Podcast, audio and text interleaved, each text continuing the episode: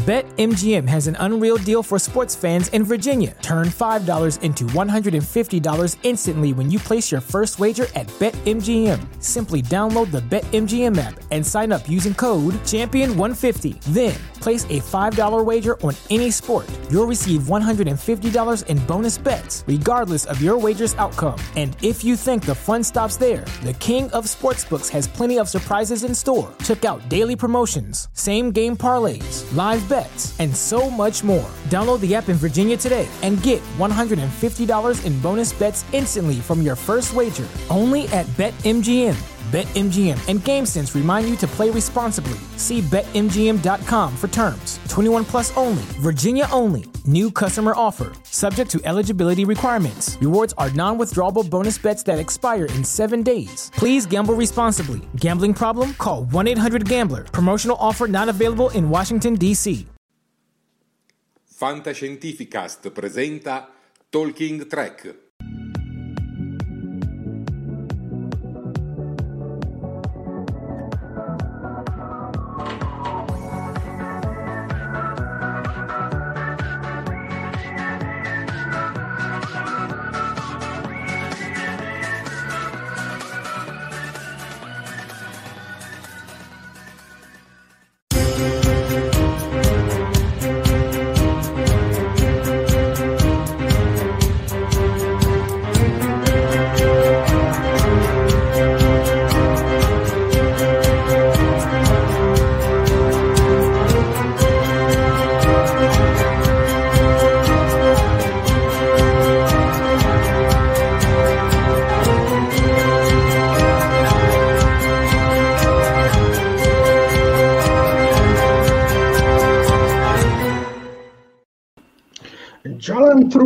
Tutti i Romulani e lunga vita e prosperità a tutti i Vulcaniani e ben collegati in questa nuova diretta di Talking Track. Questa volta siamo in tutti e quattro, quindi unification, unificazione, siamo tutti e quattro. Mi presento, io sono Jared, l'ideatore di questo format. In compagnia con me c'è la nostra Sofia, studentessa di cinema. Poi abbiamo il nostro Max, il nostro caporedattore di talkingtrack.it e poi abbiamo la nostra articolista ed esperta di libri Chiara Oscuro Errante. Buonasera ragazzi. E buonasera a te. Buonasera, buonasera, a te Gianni, buonasera Sofia, buonasera Chiara, buonasera a tutti. Come sono andate le vacanze su Raisa o su Rurapente, Max e Chiara? Prego Chiara. Non mi ricordavo di aver fatto ferie. Allora è stato rapente. allora io ero su Raisa, va bene, io ero su Raisa, beh va benissimo. Sì, no, ma sì. guarda, cioè, vorrei averle fatte ferie, ma non le ho viste. Mm. E invece ragazzi, voi, voi, voi no. in queste tre settimane di solitudine come siete andati? E noi talking track, talking track, talking track. Vabbè, ma eh, esatto. leggevo commenti molto positivi, direi che ve la siete cavata bene. Sì, dai, però la vostra assenza ovviamente si sentiva. Si è sicuramente sentita. Quando l'astronave USS Talking Track è con tutti i suoi quattro ufficiali, senza fare troppo Burnham e Saru, no? Poi dire che è la Burnham fra le due, comunque. dai, di cosa andremo, Chiara, oggi a parlare? Di quale episodio di Star Trek Discovery? Oggi parleremo del settimo episodio della terza stagione di Discovery chiamato Unificazione 3 in italiano e Unification 3 in inglese, diretto da John Dudowski e scritto da Kirsten Weyer, autrice anche di numerosi libri dell'universo espanso. Sofia, te la parola per i social.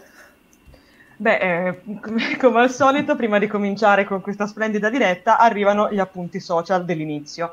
Mi raccomando, io vi ricordo che la diretta va in live sia sul nostro canale di YouTube sia, sulla, sia sulla nostra pagina Facebook. Le regole sono poche e semplici. Vi... allora, per quanto riguarda YouTube dovete innanzitutto, vabbè, ovviamente accedere al canale, iscrivervi al canale e cliccare la campanellina degli avvisi per rimanere sempre aggiornati ogni volta che andiamo in diretta oppure facciamo uscire un nuovo video. Poi soprattutto mettete un bel mi piace alla diretta, commentate come se non ci fosse un domani perché come al solito più siamo e più ci divertiamo e poi soprattutto commentate uh, e condividete.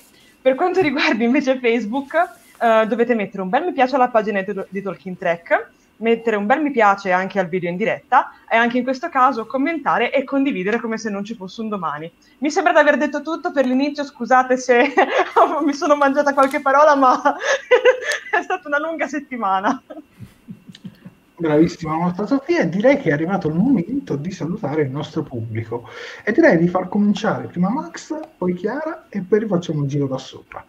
Prego. allora, benissimo, incominciamo subito con Assunta Viviani, che è stata la prima a collegarsi con noi, con un saluto da Nivar, live, long and prosper. Ma chissà se si salutano ancora tutti così adesso su, su Nivar.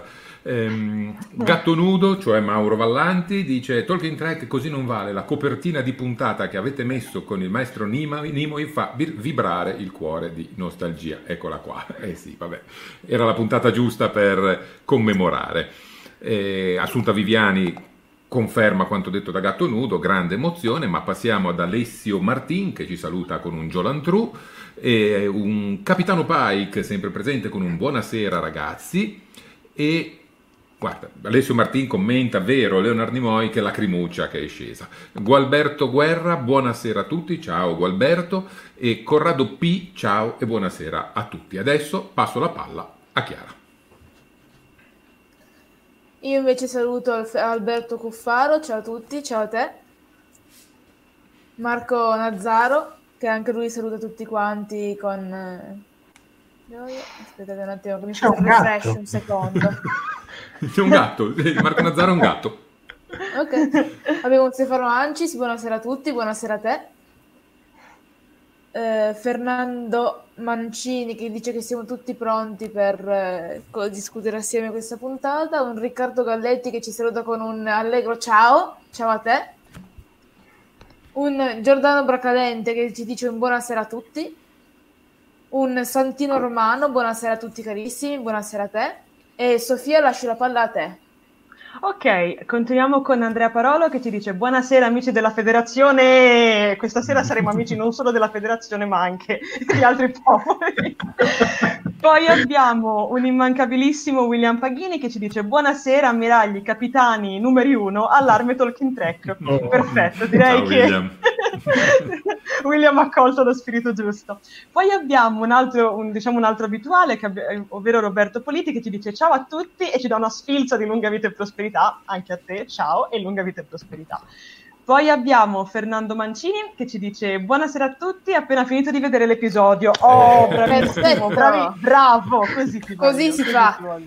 Grazie. C'è chi riesce a iniziare l'episodio e a finirlo durante i saluti. Sì, sì beh, ovvio. Anche perché siete talmente tanti ragazzi che è impossibile. Poi abbiamo Riccardo Frasca che ci dice buonasera da Riccardo Frasca. Allora, caro Riccardo Frasca, buonasera da Talking Track. Ok, direi che saluto anche Claudia Polloni che ci dice hello, quindi hello anche a te e Jared ti ripasserei la parola se sei d'accordo. Beh, saluti Romulani, Gialantru a voi, Gialantru anche a te, Alessio. Poi Andrea Parolo ci dice: Oh, finalmente la truppa al completo. Eh sì, oggi siamo. sì, oggi sì. Noi siamo Unificazione 4. Perché... Il sequel. Il sequel del sequel del sequel. Comunque, ciao Andrea, poi abbiamo eh, Simone Mastro Webetto Tortorici. Buonasera a tutti e buonasera anche a te, Simone Mastro Webetto Tortorici, che bravo. Poi abbiamo Daniele Amore, buonasera a tutti, alla grande prendo i popcorn. Buonasera anche a te. Oh. E io me l'immagino nella scatoletta, quella della Discovery. Con... Quella di Giorgio. Quella... esatto, quella di Giorgio quando lì Linus gliela passa. Sì, esatto, sì, sì. Poi Paolo Bonanomi, lunga vita Giolantro, quindi saluto. Ecco, que- questo oh, è il saluto, è il saluto giusto a questo punto. Mi piace questo saluto, mi piace, mi piace. Poi abbiamo Daniele Finna che ci fa un ciao a tutti e un lunga vita e prosperità, lunga vita e prosperità anche a te. Poi leggo Davide Fucillo e poi passo la palla a Max. Eh, Davide Ficillo, ciao ragazzi, questa sera vi do un saluto veloce, non sono riuscito a vedere l'episodio e tento di recuperare ora, bentornati Max e Chiara. Bene, un saluto da Davide Ficillo e mettiti a studiare perché mi raccomando, tu che sei il numero uno non puoi non aver visto l'episodio in tempo. Comunque esatto, vede gente... l'episodio e poi torna qui e noi siamo ancora qui, quindi non è che si possa distrarre più di tanto. Flavio Galzignato a tutti e quattro, lunga vita e prosperità. Eh, Rita Coruzzi, eh, ciao a tutti, che bella sorpresa vederti Max. Grazie Grazie Rita, mi fa molto piacere. Mm, poi vediamo Andrea Nanni con un bentornati, un Davide Spano che dice buonasera a tutti, bentornati Max e Chiara, spero tutto bene. Tutto bene Chiara? Colta di sorpresa, sì dai, tutto bene. Era sul rapente comunque. Eh, Davide Caldarelli, buenas noches Fernando Mancini. Vabbè. Ehm, da, Giusimo Rabito, ecco qui, buonasera a voi e ripasso la palla a Chiara. Io saluto Cristiano Fattiboni, buonasera a tutti, buonasera a te. Abbiamo Daria Quercia che dice buonasera, bentornati Chiara e Max. Quindi... Grazie. Grazie. Eh, poi abbiamo Stefano Garioni, lunga quarantena a tutti. Ah, vabbè, vabbè, vabbè, vabbè, Lunga vita e prosperità a te. Qui c'è stato il saluto imperiale. Antonio Mo- ma anche no. Antonio Morano, buonasera, lunga vita e prosperità a tutti voi, bella gente, che sia la passione comune di Star Trek deve illuminarci la mente. Speriamo, no. sì. Speriamo, speriamo. Tino Barletti, il ritorno di Fantastici 4, un abbraccio a tutti. Ciao Tino. Ciao Tino. Poi abbiamo Gualberto Guerra, bentornati Max e Chiara. Grazie. Savio Zazza De Vita, ciao a tutti, ciao a te. Uh, Azrael Barbanegra, una felice sera a tutti e io saluto anche te e passo la palla a Sofia. Ok, continuiamo con Sandra Emanuelli che ci dice buonasera, con un bellissimo lunga vita e prosperità, è bello rivedervi tutti insieme, il venerdì appuntamento immancabile. Oh, grazie, che bello. Poi abbiamo John De Pond che ci dice ciao a tutti e bentornati a Chiara e Max. Direi che Chiara e Max sono un po', diciamo, le star del momento, giustamente, sono mancati da un sacco di tempo, quindi è giusto che un sacco di saluti vadano a loro. Poi abbiamo, eccolo qui, abbiamo Mauro Testani che ci dice buonasera con un bellissimo lunga vita e prosperità anche a lui. Um, poi abbiamo Samantha Isic che ci dice buonasera a tutti. Penso che siamo arrivati alla fine, mm, non mi no. sembra... Me- no? Ah, aspetta, c'era una Daria Quercia che abbiamo saltato uh. e quindi ciao Daria. E poi direi sì che siamo arrivati alla fine Roberto Politi, già ci avevi visto lungo con Tilly, poi ne andremo a parlare. Poi ne parleremo, poi ne parleremo. Perché nella scorsa diretta per Max e Chiara che sono mancati c'è stato il Toto numero uno. Chi mm. sarà il numero uno? Eh, e chi era quello più gettonato? Chi era più gettonato? Ma credo Nilsson. Sì. Ulla, sì. E, a, e a, proposito di, a proposito di numero uno, abbiamo numero uno che ci saluta. Buonasera. oh, Buonasera, numero uno. Poi abbiamo... Beh, arrivando altre. Abbiamo sì, ancora altre. un Rosario Tortorelli, lunga vita e prosperità. E? E poi direi basta. Ok, allora procediamo oltre. Vai, vai Jared. Perfetto, visto che abbiamo salutato tutto il nostro pubblico, è arrivato il momento di mostrare le vostre foto che ci avete inviato questa settimana. Ringrazio Rita Coruzzi, con Talking Track è come essere a casa e con il, nostro, oh. con il vostro affetto veramente ci fate veramente tanto tanto piacere. Andiamo a mostrare le foto del pubblico e vediamo cosa ci avete mandato questa settimana. Uh, comincio io, poi... Vai, vai, vai tu, vai tu che le conosci bene. Un giro a scendere, dai. Allora, qui c'è, diciamo, una foto del pubblico molto vintage, mettiamola così. si va indietro nel tempo, si va a, agli albori. La distopia è passata di moda, credo fosse una talking track news, che per chi non si ricordasse, aveva delle intro con una sorta tipo di telegiornale in cui Sofia uh, spiegava molto velocemente, annunciava molto velocemente le notizie e poi io, Max e il vecchio Miles le andavamo a commentare.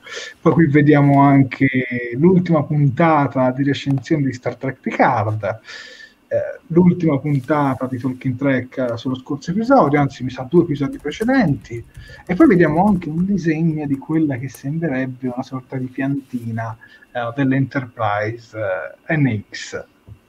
Prego con la prossima foto, Sofia. Oh, qui abbiamo Daria Quercia che ci porta praticamente anche qui un po' indietro, indietro nel tempo, con appunto quello che penso sia, correggetemi se sbaglio, una sorta di documentario intervista tra Nimoy e, e Shatner, appunto come riporta la copertina dove vediamo i nostri beniamini in bella vista, prima nei, loro, cioè, in, nei volti dei loro personaggi e poi seduti uno davanti l'altro, in, appunto intenti in questa diciamo intervista.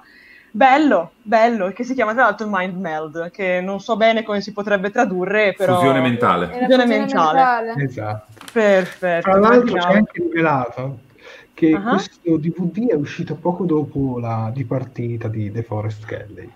Ma dai. Di una rarità assoluta. Ma dai, davvero? Prego con la prossima immagine. Chiara? Poi invece abbiamo la nostra Assunta Viviani con eh, vabbè, abbiamo due screen della puntata precedente e poi dopo uno dei francobolli di Star Trek adesso in commercio. Devo dire che è molto bello. Io la invito tantissimo. Io anche, personalmente anche io la invito un sacco. Ma è enorme, cioè io pensavo che fosse cioè, molto dire, più piccolo. È, è, lei seduta, il grosso, cioè, boh, ok. Sì, queste sono le macro stampe con sì, tanto sì, di cornice, no, però, le vendono bello, anche con però, le cornici, bello, ovviamente. Sì, sì, sì. Numerate, fra l'altro, per cui estremamente da collezione, mm. quindi è molto prezioso, molto molto prezioso. Devo dire che la mia maniacità di collezionismo in questo momento sta soffrendo. Beh, la Royal Mail li ha messi in vendita, volendo uno fa una capatina lì e, sul eh, sito certo. e a Natale magari ottiene qualche cosa, ecco, via. E Vorrei come... dire che scriverò una lettera a Babbo Natale.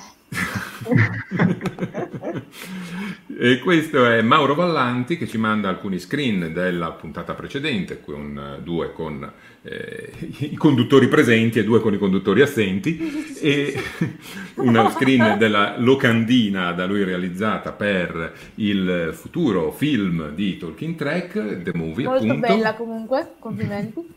A tal proposito, eh, una piccola anticipazione, Mauro Vallanti sta lavorando a un filmatino, a qualche cosa di succoso che vedremo probabilmente in seguito, eh, in cui viene proprio messo eh, a video il trailer di questo film, ma lo scopriremo più avanti. E poi, in grande invece, una bella foto di un poster di Zachary Quinto nei panni di Spock dovrebbero essere finite le foto. Guarda, altre. sì, no, in realtà, in realtà eh, volevo mm, dire una cosa e far vedere altre cose. E innanzitutto volevo ringraziare eh, Sofia e Vittorio per aver portato avanti indefessamente la, eh, la, le, le, tre puntate in cui noi non c'eravamo e, e so che ve la siete cavata molto bene, quindi vi volevo ringraziare in diretta, pubblicamente e personalmente. Ovviamente Chiara ed io eravamo eh, impossibilitati a partecipare, registravamo delle piccole clip che così magari voi trasmettavate e sembravano facili, ma in realtà sotto sotto... Vi assicuro impegn- che dopo la decima volta la mia espressione era... Cioè, la mia era devastante, la sua pure, no? Quindi... Durante una diretta, cioè... più o dietro le quinte, come si suol dire.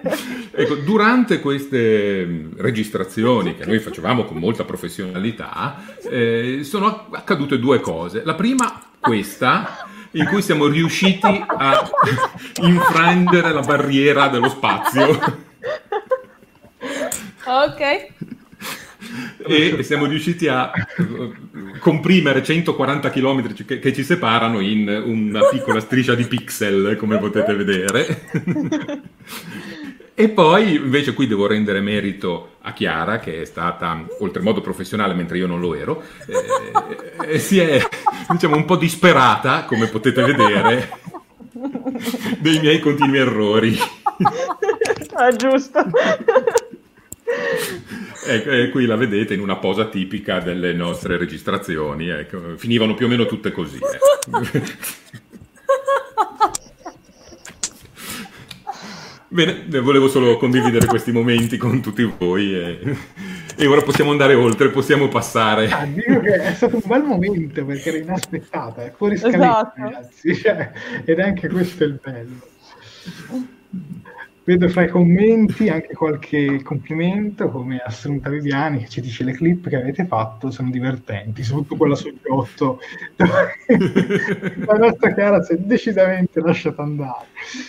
Poi dietro le quinte ci scrive Assunta Viviani e guardate William Faghini ha già fatto uno screenshot, questa foto l'ho ottenuta, straordinaria. Oh. Bene, dai ragazzi, siete fantastici. È Beh, io direi che è arrivato il momento di mettere le mani sulle tastiere e dare un voto da 1 a 10 a questo settimo episodio chiamato Unificazione terzo 3 non l'ho capito. Unificazione 3. Tre. Essendo, essendo un numero romano è terza. È terza. Eh, in Unificazione, effetti- chiamiamola unificazione 3 così non ci confondiamo. Sì, ecco, almeno ci togliamo il dubbio. Io direi che un voto da 1 a 10, facciamo cominciare eh, i nostri due nuovi arrivati che erano da un po' assenti, poi Sofia, poi io e poi tutto il nostro pubblico. Quindi preparatevi a dare un voto. Prego Chiara.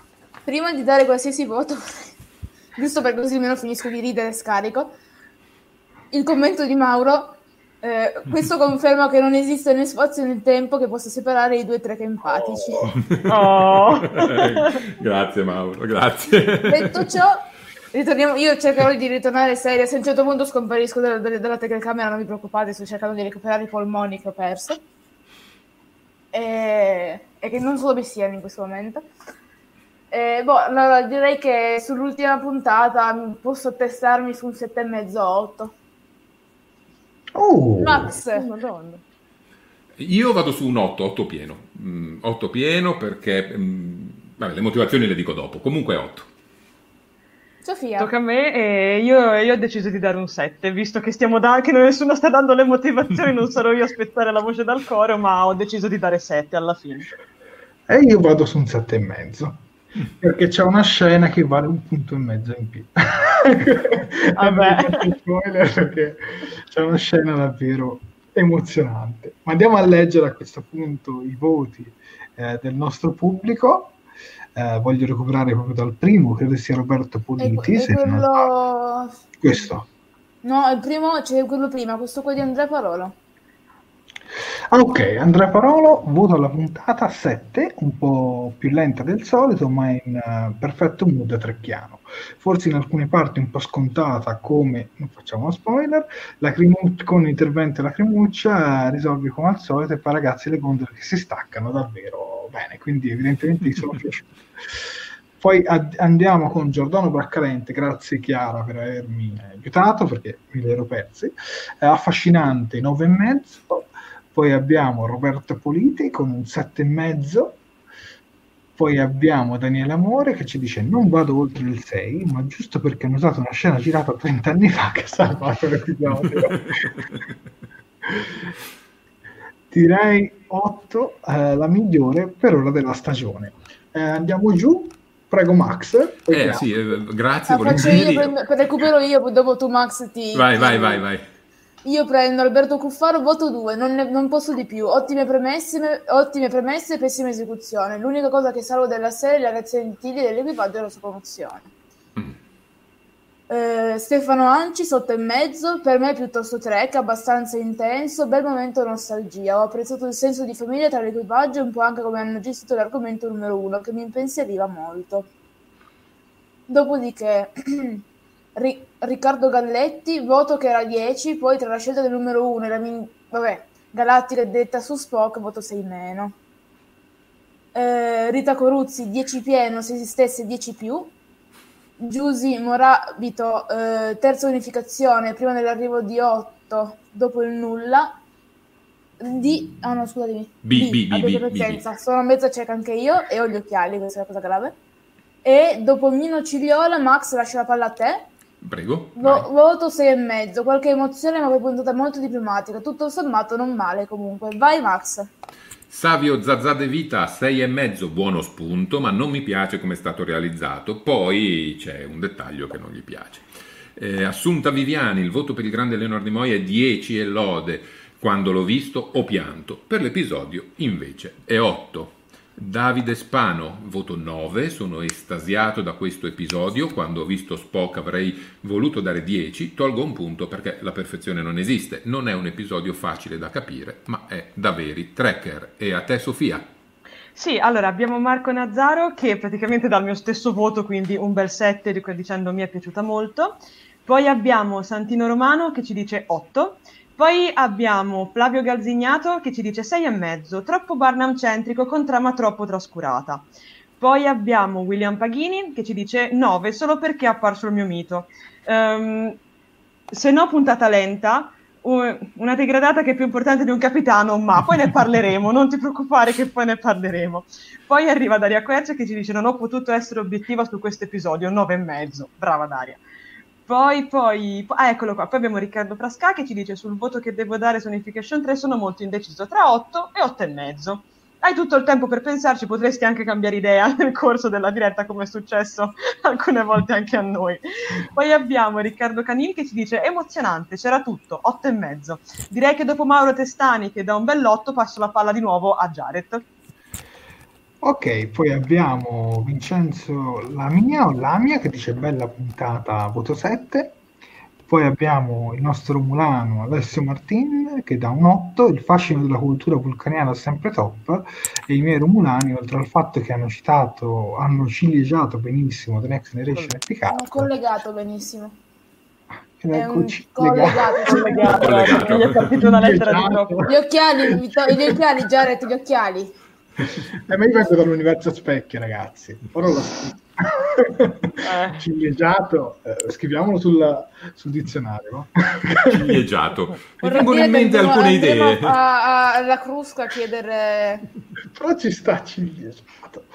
Vado avanti con Antonio Morano e il momento della crociana con Spock è valso il biglietto della puntata, la crinocce incluse, puntata lenta ma molto diciamo vecchia scuola TNG, voto 9 poi Daniele Pinna, voto 8.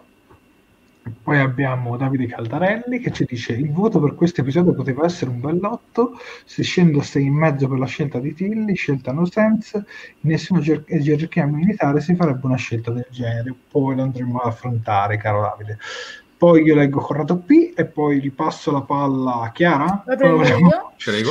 Corrado P da Abbiamo con Claudia Polloni con un 9 più più più più più, peccato per Tilly, ma vedere vulcaniani e romulani d'amore d'accordo quasi mi ha scaldato l'anima e poi vo- io voglio, anzi sono una sola delle cose perse. Il capitano Pike dice un bel 10. Mauro Ballanti, aspettative molto alte, risultato non altissimo, episodio buono ma non mi ha fatto sussultare. Certo, il maestro di Nemo è lì e il cuore. E il cuore, grazie. E il cuore dal cuore. Boom, ok, 7. Io ho fatto esplodere già troppe cose stasera, vedete? Numero 1 invece dice 6, mi ha annoiato. Però Pike aveva Gio... dato 10, quindi... Esatto. Vediamo poi Spock.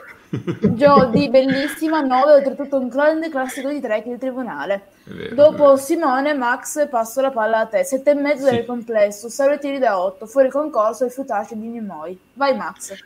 Ma prima di far parlare Max, lo vogliamo fare un applauso al nostro pubblico? Siete già in 81 collegati. Ma bravissimi, bravissimi. Prego, e continuiamo con Marcello Lorusso che dà un 8, Giusy Morabito che dà un 7,5, John De Pond 6,5, non si alza, mi spiace pure. È piacevole, ma le battute continue su quanto Michael Barnum sia fantastica da parte di tre personaggi sono imbarazzanti ormai. E scusate, ma dare a lei anche meriti che non ha su Spock è assurdo. E ne parleremo. Eh, Stefano Garioni, i, vulcania- i vulcaniani romulani già sono sempre stati dei bastardoni da soli, adesso che sono insieme lo sono alla decima potenza, quindi questo episodio schizza al voto 1000 e entra nella mia top 10 dei preferiti. Cristiano, Fa- no, sì, Cristiano Fattiboni, voto 4, l'effetto nostalgia non mi ha preso perché era forzoso, tutti momenti feels e a catena no, Fins a catena, ma anche cambiare registro ogni tanto? No, no, no. No. no, no. Alessandro Fiori e poi passo la palla a Sofia. Ciao uh-huh. a tutti, voto 6 perché il ritorno a vecchi personaggi iconici sono l'unica emozione di questa serie per me. Ok, continuiamo con Sandra Emanuelli che invece torna su e dice voto 8, emozioni nel rivedere Spock. Uh, poi abbiamo, eccolo qui, Riccardo Eh. Bo- Bo- Bovolenta, penso, Sì? che dice decisamente migliore della precedente, un sette e mezzo di diritto, finalmente live. Oh, ti, sei per- ti sei persa un Sandro Emanuelli sopra? Uh. Qui? dov'è, dov'è, dov'è? Eccolo, Eh, ma l'avevo già letto, eh, Ah, l'avevo letto pardon. poco prima, in Ah, realtà. scusami. Comunque noi ribadiamo che Sandro ha dato, ha dato 8. Chiedo scusa che sono io che ho, l'ho visto, li ho visti in ordine e non, non ho fatto conti. Figurati. Poi infine, poi penso che sia l'ultimo, abbiamo Fernando Mancini che ci dice sette Ok. e mezzo. Penso che, che abbiamo finito. E poi Sì. ci sono una serie di applausi che Che fanno sempre piacere, che fanno ovviamente. assolutamente piacere.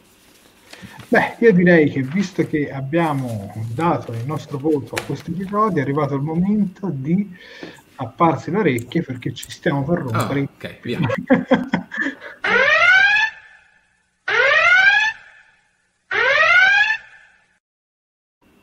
Sofia, introduci lo spoiler alert. Beh, ragazzi, il concetto è molto semplice, ormai dovreste conoscerlo, se non lo conoscete peggio per voi. Semplicemente da questo momento si comincerà a fare gli spoiler come se non ci fosse un domani e come se piovesse. Quindi la regola è semplice. Se avete già visto l'episodio potete rimanere qui con noi a fare spoiler e, a- e appunto a commentarlo. Se non l'avete ancora visto fuggite sciocchi, perché se no rischiate di rovinarvi la visione tanto, come poi vi ricorderemo anche alla fine, gli epi- tutte le nostre live sono benissimo reperibili. Quindi davvero fate, fate quello che volete, noi vi abbiamo avvisato. In poche parole, ragazzi, lo spoiler vale un po' come Gandalf. Voi di qui non potete passare se non avete visto la puntata. esatto. Bella battuta. Beh, io direi di partire subito con eh, la primissima scena, ovvero l'introduzione a questo episodio. Entro io. Eh, l'episodio si apre con un diario personale di Michael Burnham. Lei comincia a sentire la distanza tra lei e l'equipaggio di- di- della Discovery. Come ha detto più volte, quest'anno l'ha cambiata e da un po' di tempo lei si sente un po' eh, la pecora nera della famiglia, ecco, mettiamola così.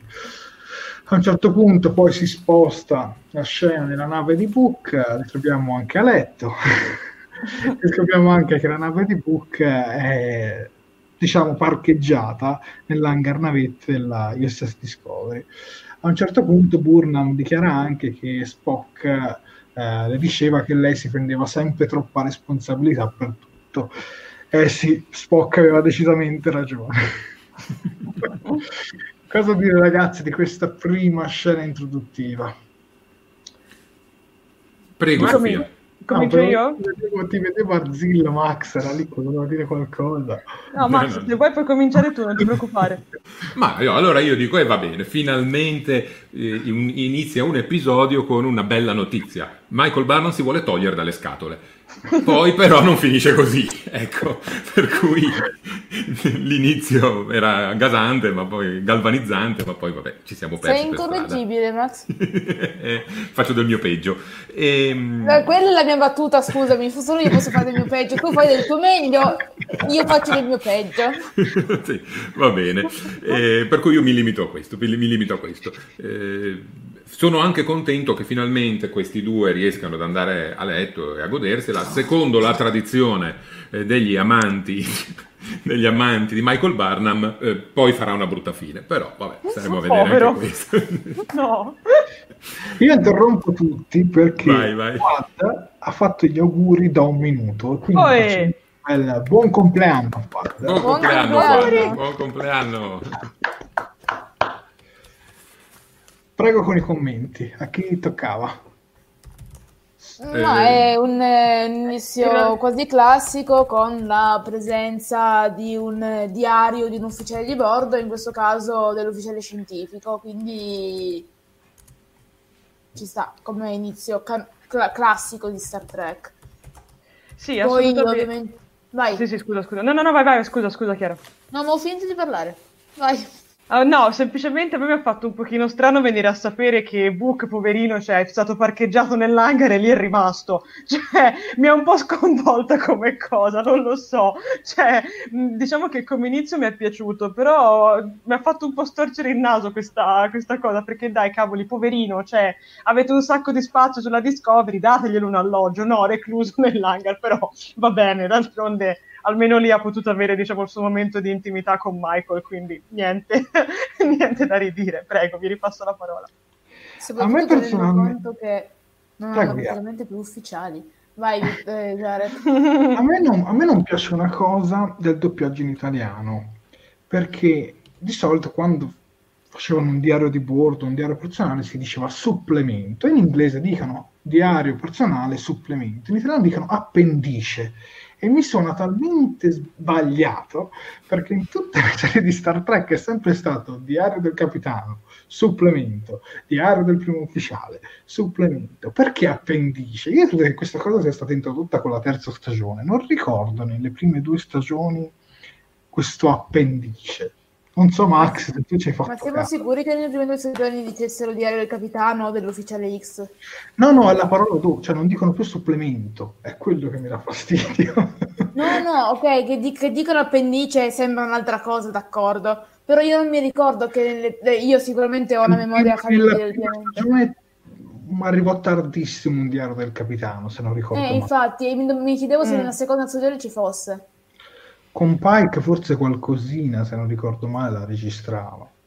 Ma sì. guarda, onestamente non sì, me lo ricordo, però sì. tutto sommato eh, hai ragione quando dici che appendice stona perché non è un termine utilizzato normalmente all'interno di Star Trek eh, quando vengono registrati i diari. Mm. Faremo una nota di protesta. Se, appendice sembra la mano, avete pazienza. Quindi capito, Marcello Rossi, se ci stai ascoltando, correggi. si scherza ovviamente. No, poi, vabbè, poi per il resto è una scenetta che comunque ci sta, è un po' un, un, continuo di quello che abbiamo visto nello scorso episodio in cui finalmente i due si sono dati un bacio e adesso sono arrivati subito a letto, ma non è che che devo aggiungere. Beh, ma è una cosa normale, cioè nel senso si capiva che comunque c'era un, cioè, alla fine si, cioè, si, capiva che c'era comunque una tensione tra loro due, quindi è normale che sia cominciata così. Poi voglio dire, siamo nel 2020, non ci dovremmo no, scandalizzare per questo tipo di scene, cioè assolutamente. è normalissimo. Tra l'altro volevo leggere un commento di Antonio Morano, poi ti lascio la parola a Chiara. Trovo comunque la loro love story che sia più credibile di quella con Tyler e mi trovi d'accordo Antonio. Nonostante Book uh, mi convinca e non mi convinca, mi convince comunque di più di Tyler.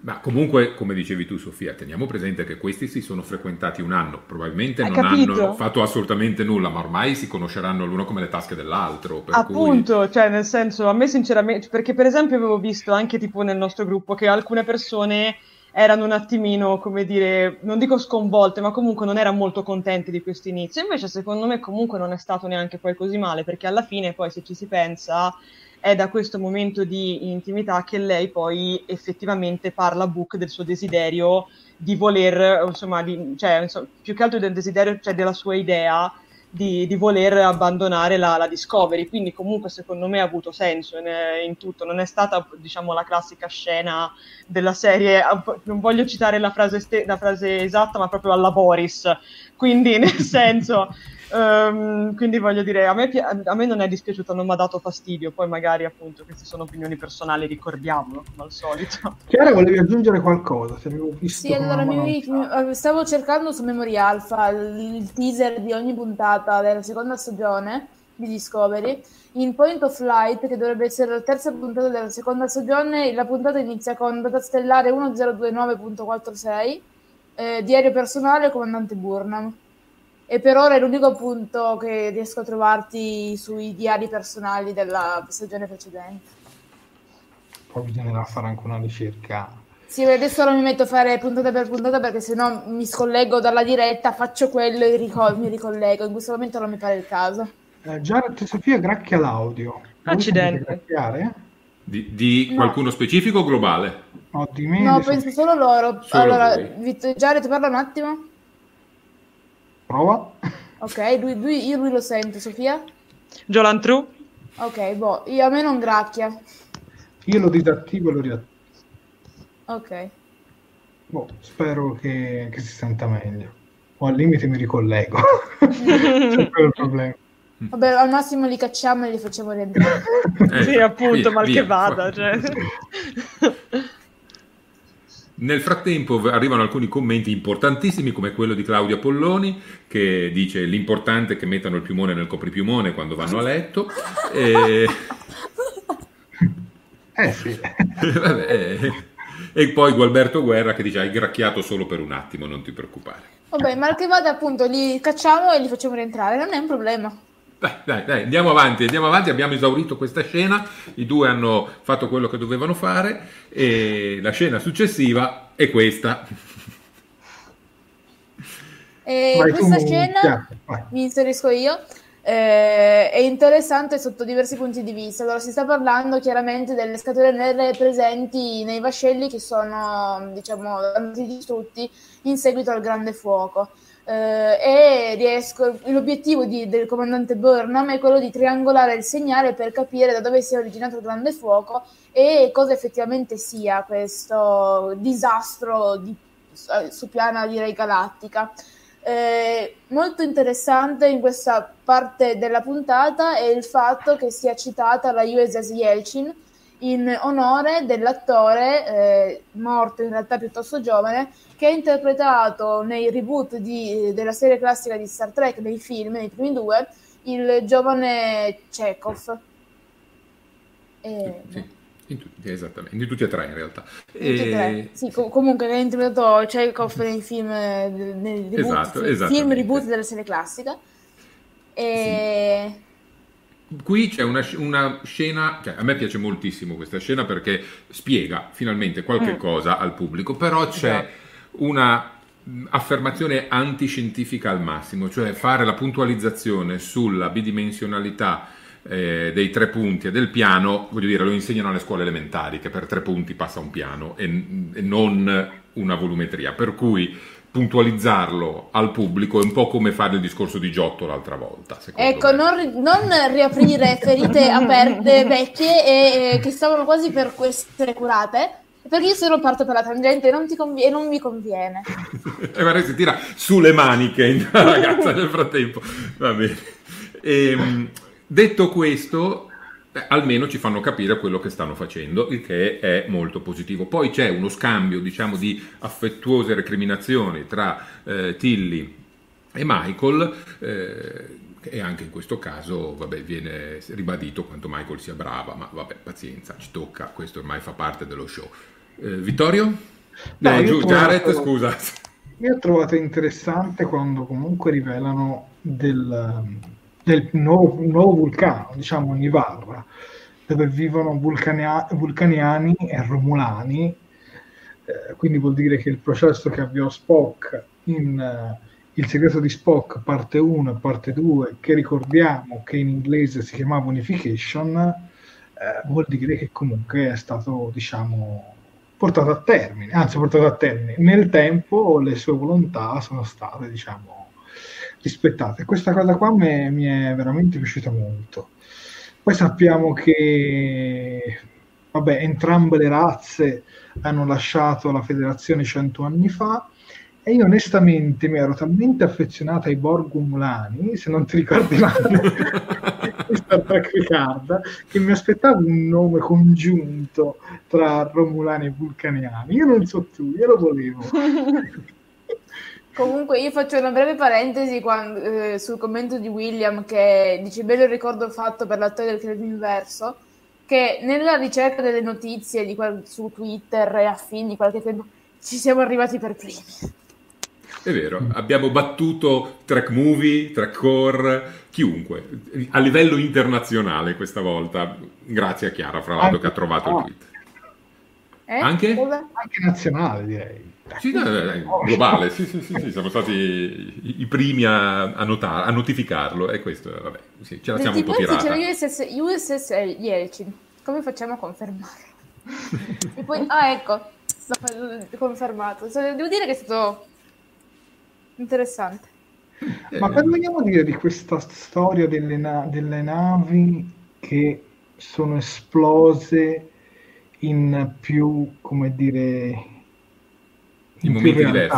Eh, momenti, sì, diversi. momenti diversi. Ma allora, una teoria poco plausibile, perché io non sono un fisico, non sono uno scienziato di quella branca, cioè la mia scienza è la storia, non, non quella, non la scienza vera, come qualcuno la definiscono, è che eh, non necessariamente una, un, l'esplosione o comunque il disastro conseguito dal grande fuoco possa aver colpito l'universo nello stesso momento.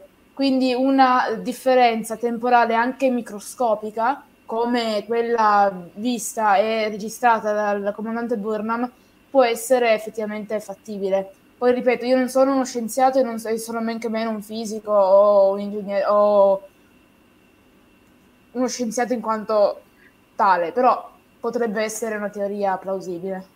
Mi ha fatto ridere come Chiara fa tipo quando le persone vanno nelle trasmissioni e dicono io non sono un virologo. Ma, io, io, studio scienze storiche, cioè non mi rende uno scienziato, mi rende no, altro. No, comunque è interessante questa cosa del, dell'esplosione in più punti diversi. Guarda, questa... il, la spiegazione arriva banalmente, facilmente, grazie alle parole di Andrea Parolo. È il concetto della teoria dell'onda d'urto, cioè c'è un punto d'origine e poi un dipanarsi di un'onda. Quest'onda può essere molto veloce, però colpisce ciò che incontra in tempi diversi, con differenze di milionesimi di secondo. Come a, gettare... livello, a livello galattico di milionesimi di secondo. Esatto, è come gettare una pietra in, su uno specchio d'acqua. Vedi l'onda che si allarga. È questo che si stanno dicendo, è successo questo e se conosci eh, i vari punti e i vari tempi puoi triangolare il punto d'origine ed è lì che vogliono portarci alla fine della stagione, presumo. Ecco, uh-huh. giusto per dire, la simultaneità non esiste. un, po', un po' come le coincidenze, no? La stessa cosa. Poi capiterà una volta in cui parleremo tutti insieme. Tra l'altro, ecco, se, se, posso, io volevo aggiungere una cosa perché ne abbiamo parlato prima, ma ci tenevo a dire la mia. Um, visto che, poverina, io l'ho sempre distrutta, soprattutto nel corso della scorsa stagione, ci voglio spezzare una lancia in favore di Tilly, perché vi dirò la verità, da quando diciamo, ha cominciato ad avere, soprattutto in questa stagione, già dal secondo episodio, un rapporto un pochino più stretto nei, con Saru, uh, io sto cominciando ad apprezzarla di più. Cioè, allora, è rimasta sempre un po', allora, perché in certi momenti rimane comunque sempre macchietta, secondo me, però comunque sta cominciando un po' a crescere. E infatti, sinceramente, ho molto apprezzato all'inizio appunto della, della scena quando effettivamente lei fa un po' l'amore alla Michael, cioè della serie dice guarda che se te, cioè della serie te te ne vai, te te ne vuoi andare, te vuoi fare testa tua, però devi pensare che ci siamo anche noi, cioè esi- della serie non esisti solo te, mm, mettitelo in testa. Infatti, sinceramente, quando a un certo punto, alla fine, diciamo poco prima della sigla, lei le dice, eh, mm, e, cioè, e se tu non fossi più tornata, cioè della serie, e, e io, cioè, come per dire, tutto quello che abbiamo vissuto insieme, allora per te non conta nulla. E sinceramente l'ho apprezzata, cioè davvero, soprattutto in questo episodio, ma già dagli episodi precedenti, ripeto, ho, ho, imparato ad apprezzarla sempre di più. Quindi brava Tilly, davvero, si sta, si sta riprendendo. Speriamo si mantenga così perché insomma passare da, passare da mio giudizio totalmente negativo a un giudizio positivo, insomma, è già roba. E concordo anch'io perché onestamente trovo che Tilly in questa stagione sia uno dei personaggi che si è voluto meglio. Non è più il personaggio che appariva sempre per fare la battuta goffa, ma invece diciamo sta avendo anche uno spazio più importante ed anche più, anche più importante diciamo anche a fini narrativi e questo secondo me è un punto a favore di, di Tilly. Un'altra cosa, visto che stiamo mostrando la scena, volevo parlare anche un po' di questo esperimento SB19 uh-huh. che prima del, cro- eh, prima del, crollo, nei sottotitoli chiamavano crollo, diciamo prima del grande fuoco, eh, la federazione stava esaurendo il dilitio e quindi i vulcaniani, diciamo Nivar, non i vulcaniani, tutti e due, eh, hanno provato diciamo, a creare una nuova tecnologia con un sistema per percorrere un istante di miglia di anni luce, un po' come il motore a spore. Gli scienziati però di Nivar la ritennero troppo pericolosa e chiesero praticamente il permesso di chiudere il programma. La federazione, ovviamente, trovandosi in quella situazione, ordinò di procedere e lì, diciamo, si è creato un po' il problema, perché poi loro si sono, diciamo, ritenuti colpevoli di aver causato loro il grande fuoco perché la federazione gliel'ha lasciato causare eh, facendo continuare avanti, facendo andare avanti questo progetto. E devo dire che questa parte qui io l'ho trovata molto intrigante. Non so voi, ma io qui ero molto affascinato, molto curioso. Anche perché ce lo stavamo chiedendo un po' tutti, sia noi che il pubblico fra i commenti, ma com'è che in 930 anni nessuno aveva mai pensato ad una tecnologia alternativa al, al motore a curvature? E invece adesso sappiamo che ci hanno almeno provato. Ecco. Ci hanno almeno certo. provato, ma sappiamo anche che ad esempio i Romulani utilizzavano eh, delle singolarità quantiche per poter eh, alimentare la nave, quindi non usavano il di litio. Insomma, alternative sicuramente ce n'erano. Che funzionassero bene come il di litio e il motore a curvatura? Probabilmente no. Eh, la ricerca ha portato con l'esperimento SB19 alla creazione di questi enormi Stargate, fondamentalmente, eh, attraverso i quali far passare le astronavi. Cosa curiosa è che poi eh, sono stati i vulcaniani a voler uscire conseguentemente dalla federazione, non i romulani. La fazione mm. romulana di Nivar voleva rimanere nella federazione. Esatto. E invece sono stati proprio i, i, sostenitori della logica a dire siamo stati colpevoli e quindi ce ne andiamo. Anche se poi la presidentessa dice che c'erano altre cose sotto che non andavano bene e questa è stata solo la goccia che ha fatto traboccare il vaso vulcaniano. Comunque tra i commenti c'è qualcuno che propone la presenza della particella omega. Mm. I Borg ovunque. Beh, è una delle ipotesi che è stata portata avanti dal, dal fandom e, in generale. E che io personalmente ancora sostengo. Eh. Qual era quella particella perfetta? Qual era, era la particella che troviamo nella puntata Omega, di, nella direttiva Omega di Star Trek Voyager in cui devono distruggere questa particella perché è altamente instabile ha, fatto, ha distrutto diver- una parte del quadrante alfa per diversi anni luce, non permettendo più la velocità.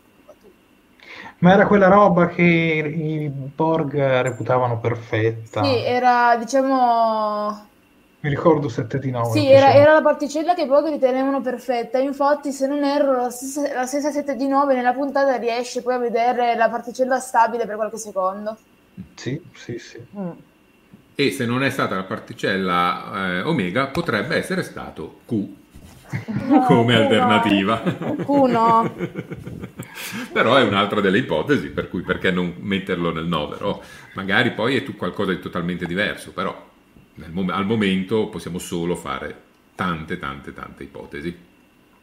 Chissà se dietro tutto questo grande fuoco c'è un nemico che abbiamo già conosciuto. Chi lo sa? Eh, eh, potrebbe esserci un nemico o un amico, chi lo sa. Eh, pensa eh, un po'.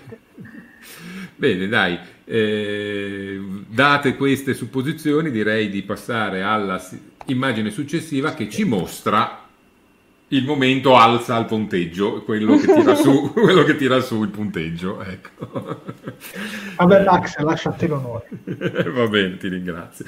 Vabbè, in questa situazione vediamo Michael Barnum e Book in questo caso che decide finalmente di fare una cosa che non aveva mai fatto prima, andare a vedere i diari del suo ormai defunto fratello per scoprire eh, quale è stato il suo futuro e eh, i diari che seleziona sono proprio quelli che hanno a che fare con l'unificazione del popolo romulano e vulcaniano, processo iniziato eh, molti secoli prima da suo fratello, appunto, cioè quello che abbiamo visto negli episodi Il segreto di Spock, parte 1 e 2 di mh, mm, The Next Generation, quinta stagione, e, e qui abbiamo l'occasione di riascoltare uno dei dialoghi più pregnanti appunto di Spock in cui eh, spiega quanto sia importante che due, eh, questi due rami della stessa specie si ricongiungano e eh, ammette che il processo non sarà una cosa immediata,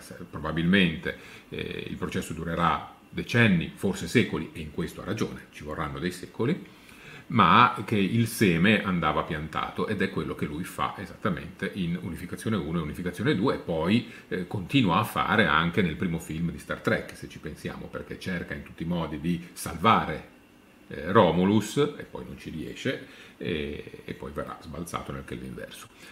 Il momento è molto commovente, anche perché eh, ovviamente qui c'è Michael che vede eh, suo fratello nel, nella parte più avanzata dell'età fare qualche cosa che lei si ritrova a portare in qualche modo eh, a ulteriore termine. Nel frattempo, sala, nell'ufficio del capitano Saru, c'è proprio Saru che prende da parte Tilly e le dice ragazza mia, avrei bisogno di un primo ufficiale pro tempore, eh, vuoi prendere tu questo posto? Lei si tira indietro, dice ma io veramente sono solo un guardia marina, non ho neanche finito il training da comandante, non mi posso prendere la responsabilità eh, di eh, tutte queste vite, 88 in totale. E, non mi sento in grado. E invece Saru, con uno dei suoi discorsi molto da presidente della Federazione Unita dei Pianeti, eh, cerca di convincerla dicendo che ha en- enormi meriti, umanità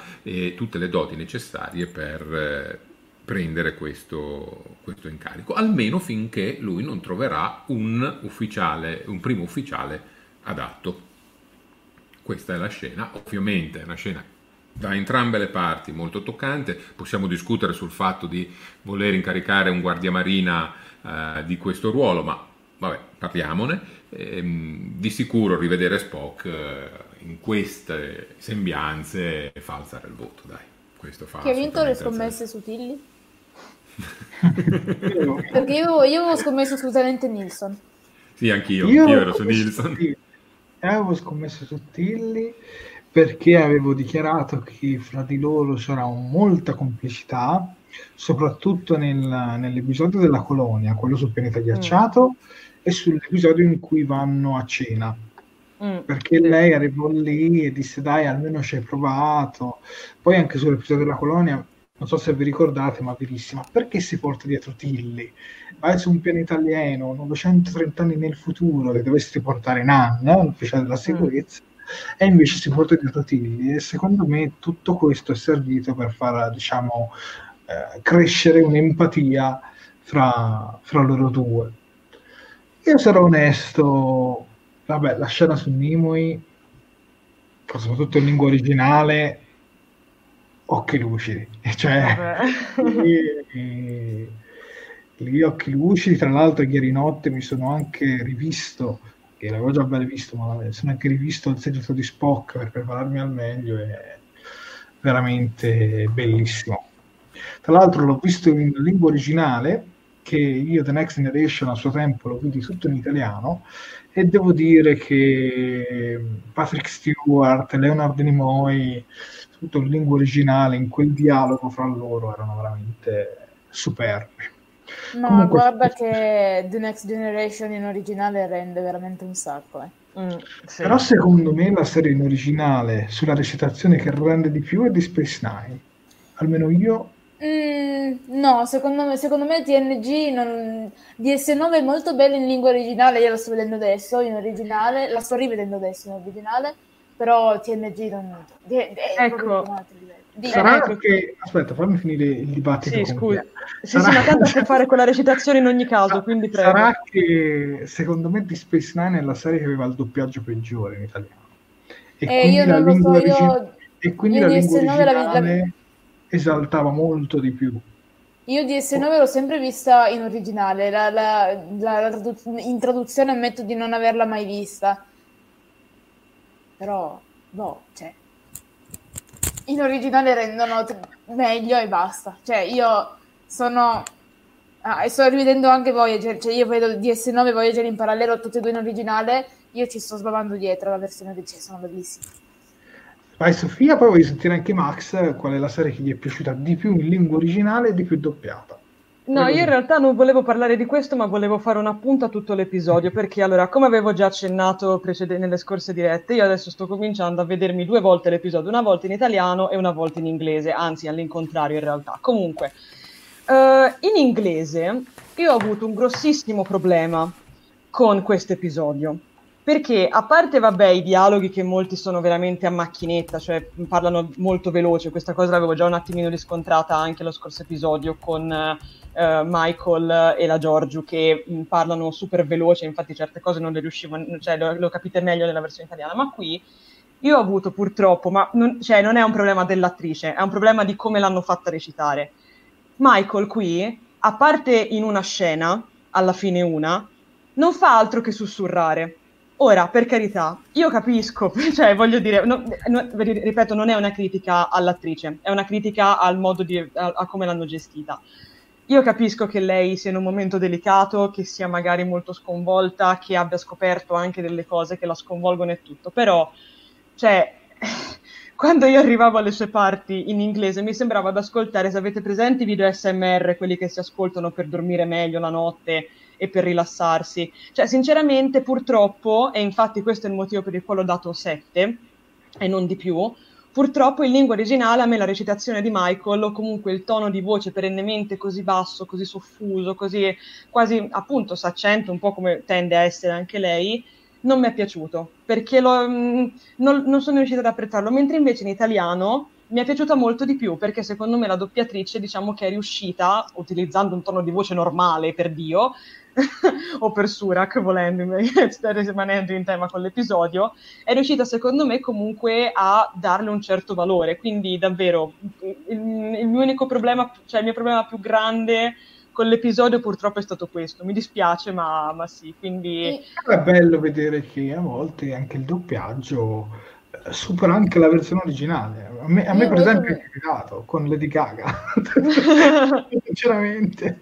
Io invece mi sono resa conto che in inglese adesso sarà che ci, mi ci sto abituando, ma la, l'inglese utilizzato in Star Trek io riesco a seguirlo, cioè non se lo mangia. Uh, per come uh, sono abituato io col mio orecchio, l'inglese che utilizzo in Star Trek non è tanto mangiato ho visto serie tv con un inglese molto mangiato. No, no, no, Max, no ma prima che tu ti perda. no, io sto eh, facendo un pisolino no, nel frattempo. Appunto, non, è il caso che tu dorma proprio adesso, puoi aspettare ancora un'oretta. Io voglio, io voglio veramente sapere, perché sono veramente curioso, vi confesso che non lo so, mm. sapere qual è la serie che Max reputa migliore recitata in lingua originale e migliore doppiata.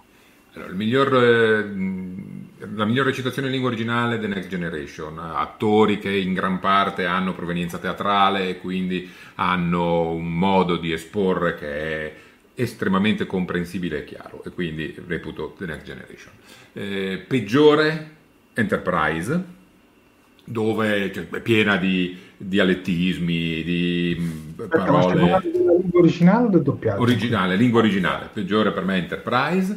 Come doppiaggio eh, ritengo che il migliore sia The Next Generation, fatto da signor doppiatori che si sono impegnati comunque molto e il doppiaggio, a parte un iniziale debacle, era anche stato molto curato, anche perché era eh, seguito dallo Star Trek Italian Club all'epoca con molta molta cura, cosa che continua a fare anche adesso, ma all'epoca era proprio all'inizio. Eh, doppiaggio peggiore in assoluto la serie animata, quella classica, dove completamente cambiano qualunque tipo di termine, cioè non si capisce assolutamente niente. Cioè, serie animata che sto rivedendo adesso in italiano e eh, ma... vai a caccia dei infatti, termini. Infatti, secondo me sbagli, dovresti vedertelo in lingua originale, così togliere le restanze di quei problemi. Ma che la metà basterebbe. No, Lo so, vabbè, capisco. Ma... Comunque noi amiamo in generale molto il doppiaggio, abbiamo avuto anche tanti ospiti eh, legati al mondo del doppiaggio e chissà se in futuro ne avremo anche degli altri. Personalmente, poi passiamo avanti anche con l'argomento, mm-hmm. poi magari leggiamo anche il pubblico. Io, come detto prima, reputo come recitazione la migliore di Space Nine e come peggiore di recitazione, togliendo le serie animate, vi stupirà, ma metto la serie classica tra le peggiori. Mm. Ah sì?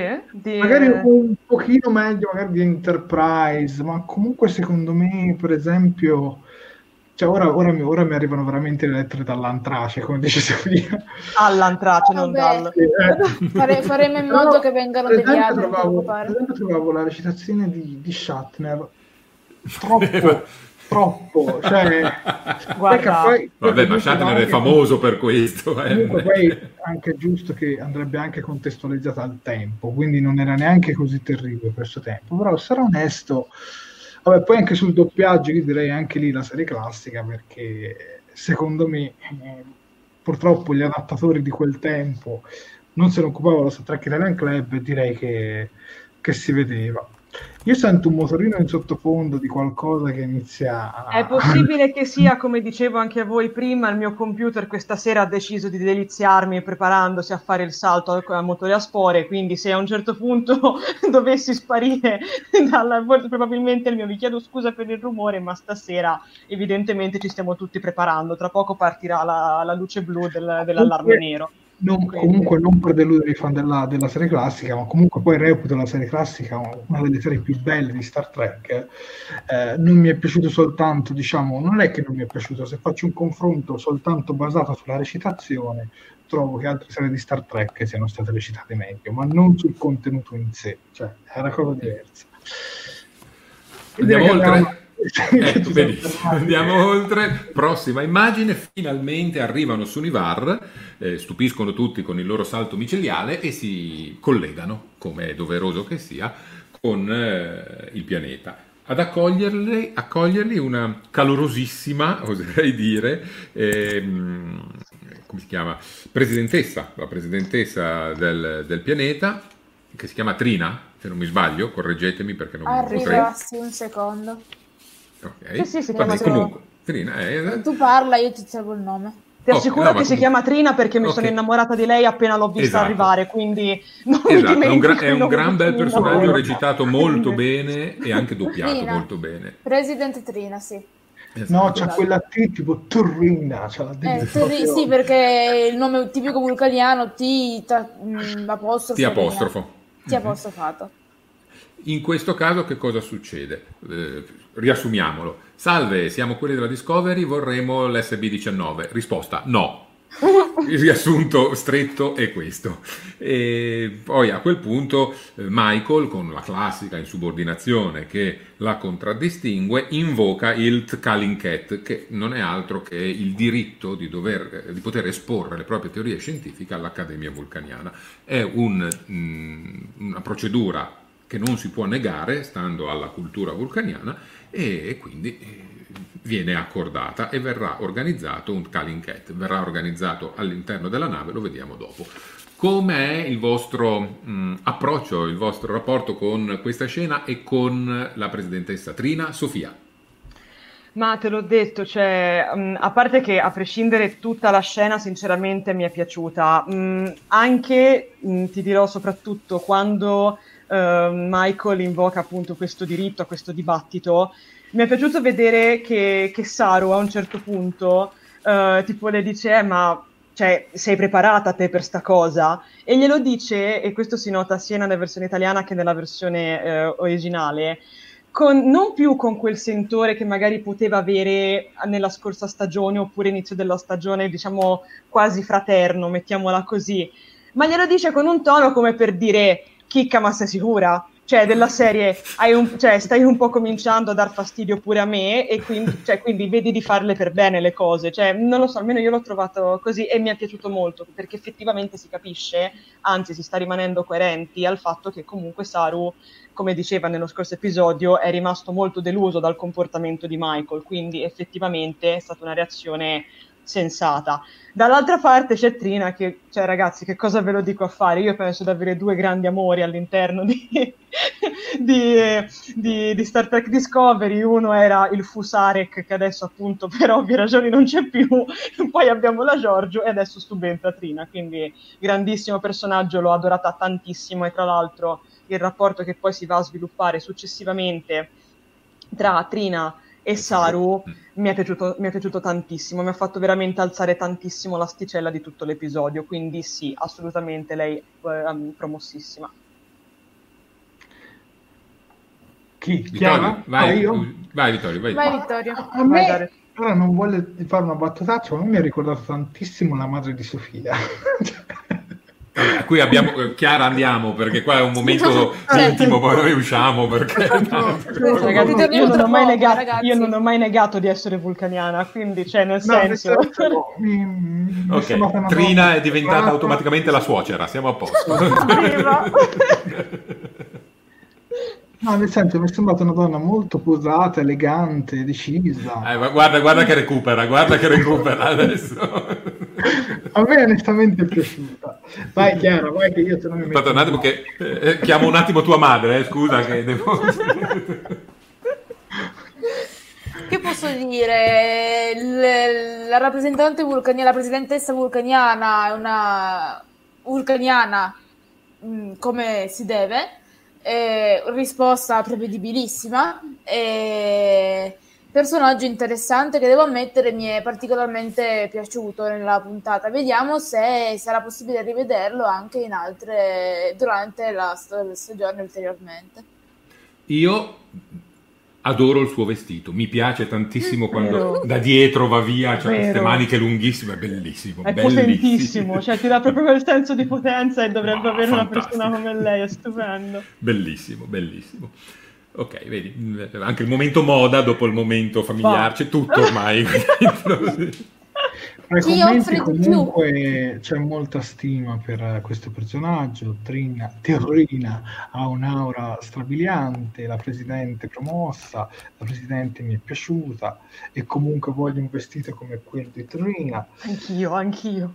Poi c'era anche un, un commento che l'ho perso, ragazzi scusatemi, ma diceva se ci fosse del tenero fra Saro e Trina non so. a, me non, a, me non, dispiacerebbe se in futuro. Vabbè, Sofia no, inizia no. a chiamare papà Saru, dai, su. Vero.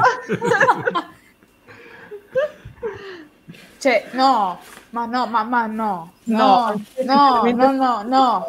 Adesso io inizio con la serie di no, qualcuno mi stronchi prima, vi pre- no. No, ma allora, in realtà, mh, allora, secondo me no, per il semplice motivo che, cioè, allora, no, ma, anzi no, con riserva, se dovessero svilupparlo effettivamente bene e fargli avere un senso, potrei arrivare a, a, a dire che, che, se, che, insomma, che potrebbe anche essere bello, però no, sinceramente no. no. Comunque no. ne parliamo alla fine perché Umberto Rotundo ci fa notare sul tenero è uno spoiler di, del finale di puntata ed mm. ha ragione. ed ha ragione. No, Va bene, dai. No, basta.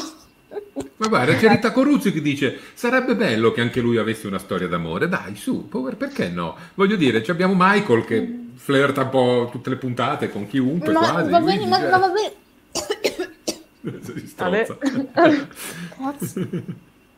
Va bene, dai, dai, dai. Io dai, però sarei curioso di vedere un approccio di, di, un, di un calpiano. No? andiamo avanti, va. Ecco, vai, andiamo avanti, forse è meglio. Avanti, no, niente, mi piaceva. Sì, fa così. Andiamo avanti, dai. Andiamo avanti, ok. Oh, vabbè, dai vulcaniani ad altri vulcaniani, dai. Vabbè, dai, questa la introduco io, dai. Vai, vai, vai, vai. Arrivano, arrivano a bordo, arrivano a bordo, si teletrasportano a bordo vulcaniani e romulani, più uno speciale ora io non ricordo il nome in vulcaniano, comunque un avvocato per Michael Burnham. E questo ovviamente avvocato non è altro che la madre di Burnham che si è unita all'ordine delle sorelle del Kawat Milat che si sono viste anche in Star Trek Picard. Eh, praticamente Burnham prenderà le difese di sì, Burnham, la madre di Burnham prenderà le difese State buoni quei commenti. Vabbè, avevo perso Max, come volete parlare? No, scusate, l'approccio di un calpiano fa super quark. Il calpiano si avvicina alla femmina di calpiano muovendo sinuosamente le sue braccia. Se vogliamo rimanere sempre in ottica, no? Eh, cioè, andiamo avanti. Scusate. Bellissimo nome, la coniata. Jared, ti prego, riprendi il discorso eh, e chiudiamolo.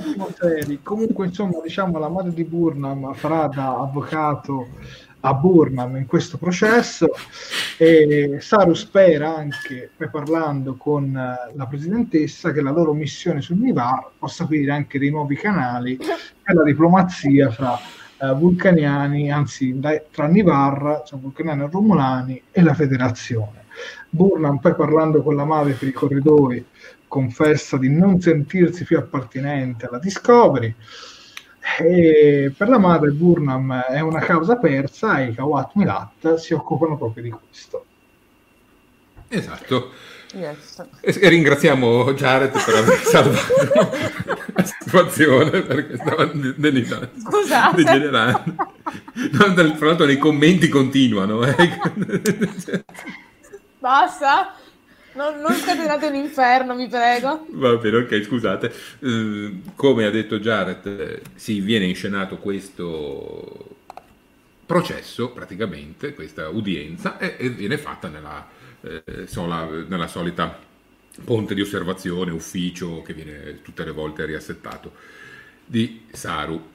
E questo avvocato non è poi tanto tanto buono mm. con, eh, con, la figlia, cioè insomma alla fine dei conti la maltratta parecchio perché vuole fare uscire da lei quella che è la sua verità, la verità a tutti i costi. Cosa ne pensate di, questo, di, di questa udienza? Posso partire io? Vai. Prego. Posso dirti che, guarda, una cosa che apprezzo particolarmente dei vulcaniani è il loro essere tamarri ma con eleganza. Cioè, perché quando ho visto spuntare le fiaccole ai lati de, de, della, cioè dell'ufficio, insomma, comunque dentro la Discovery, da una parte mi sono messa a ridere tantissimo perché ho pensato, ma guarda te, cioè, è, io mi rendo conto che nel senso, cioè, è chiaramente una, una situazione formale per i vulcaniani, una situazione importante, per carità, però santi Dio. Dall'altra però ho molto apprezzato, quindi niente, volevo veramente, fa- cioè ci tenevo a fare i complimenti appunto a, a questa sobrietà tamarra che i vulcaniani riescono sempre a mantenere, che li rendono anche effettivamente il mio popolo preferito.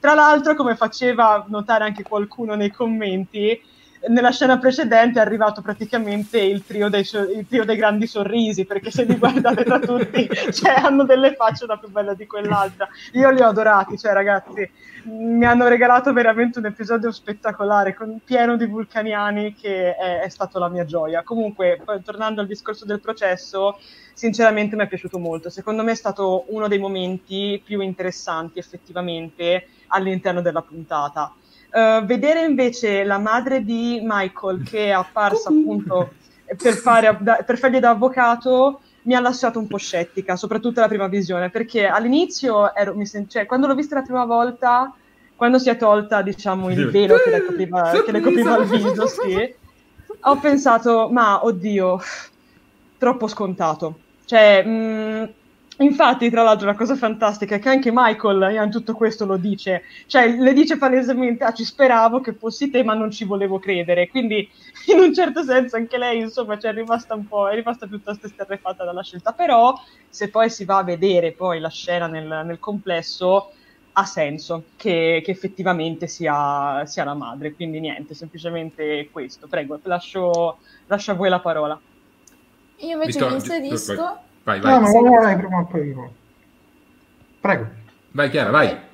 Uh, osserva- sì, vado osservando come uh, questa scena mi abbia ricordato molto, vagamente, molto vagamente, uh, punt- una puntata di Deep Space Nine mh, mm, che in ori- il, cui ori- titolo originale era Dax e il, trad- il tradotto era il passato di Dax, prima stagione, puntata 8. Ok? Perché anche lì abbiamo un eh, processo intentato in questo caso nei confronti di Jazia Dax e mi ha dato molto questo sentore di Star Trek per questo motivo qua. Sì, i vulcaniani sono molto tamarri. Ma l'idea del processo c'è un po' in tutte le serie di Star Trek. Sì, no, ma è, è, un, cioè, è uno stilema che viene riproposto sempre. Ve- eh. vedere Anche questo, Gardassiani. Vedere questo mi ha, più che ancora i processi che vediamo in The Next Generation, come la misura di un uomo, mi ha fatto proprio venire in mente quello, Dax, proprio quello, non so perché, però... Mm. Ok, perfetto, benissimo. Vittorio, eh, Jared, tocca a te. Allora, eh, partiamo da, dall'inizio. L'arrivo della madre mi sono detto, un po' come dice Max, ma quanto è piccolo questo universo, sembra di vedere Star Wars, dove tutti vanno su un pianeta e trovano sempre una persona che conoscono. Ecco, quella parte lì per me non mi ha esaltato, dico verità, l'ho trovato un po' banale, però poi il personaggio in sé all'interno dell'episodio secondo me poi è stato sfruttato molto bene. E quindi, anzi, vi dirò di più, mi è piaciuta più in questo episodio che in quel, quella seconda stagione di Star Trek Discovery dove appare Qua mi è piaciuta molto di più, anche un ruolo diciamo anche più cardine. Mi sarei aspettato un'evoluzione estetica, eh, un'estetica de, delle Kawat Milat, perché eh, praticamente sono un copia e incolla eh, di Star Trek Picard con giusto una spallina diversa e, e un cappuccio, come lo vogliamo chiamare. Però per il resto devo dire che eh, mi, ha, mi, ha, piuttosto convinto. Sul, uh, su questa scena qui che stiamo vedendo adesso trovo di una inutilità le torce, perché appunto a, a cosa servono? E secondo me avrebbe avuto molto più impatto se l'avessero girato su Vulcano, in una bella, stan- in una bella stanza piena di vulcaniani, sai tipo il, il film della serie classica dove c'era, dove c'era il processo ecco, con i Klingon, ecco qualcosa del genere magari con tutti i vulcaniani. L'avrei apprezzato molto di più. Vedere anche Burnham, la sorella di Spock, che arriva sul vulcano così tanti anni dopo. Però c'è un dettaglio che mi ha lasciato un po' storto il naso. Vediamo se è lo stesso che volevo dire, che voglio dire io. Nella seconda stagione di Star Trek Discovery, nel finale, Sarek, Amanda e Spock promettono di non rilevare niente dell'esistenza di Burnham, cioè non ne parleranno mai ed è anche il motivo per cui Spock a Kirk non dice mai che ha una sorella. Come fanno loro? Aspetta, poi mi rispondi, come fanno loro a saperlo? Vai Max, vediamo se riesce a rispondere. Quando arrivano su Nivar, la presidentessa dice la, il quartier generale della flotta ci ha mandato tutti i dati necessari. Ma come lo faceva a sapere anche Vance? Ma Vance lo sapeva perché Vance hanno detto... E gliela detto, salve, sono piacere, sono la sorella di Spock, vi spiego Però, tutto. guardate, in realtà io qui mi schiero più dalla parte di Jared, mi dispiace, perché anche a me questo escamotage sinceramente non mi ha fatto impazzire, perché... Cioè, l'ho trovata molto una della... Cioè, questa cosa, questa storia del... Eh, la flotta, la flotta ce l'ha detto. Sì, eh, va bene, però... Cioè, che, no, che, allora, sia, che sia una scena da sì, ma no, siamo d'accordo. No, più che altro il fatto è, è che non ha molto senso per il semplice discorso che così come, cioè nel senso, mh, hanno fatto tutti quanti un gran segreto del fatto della Discovery, che de- tutti quanti si sono dati per morti, non, nessuno deve sapere più niente, tutto quanto.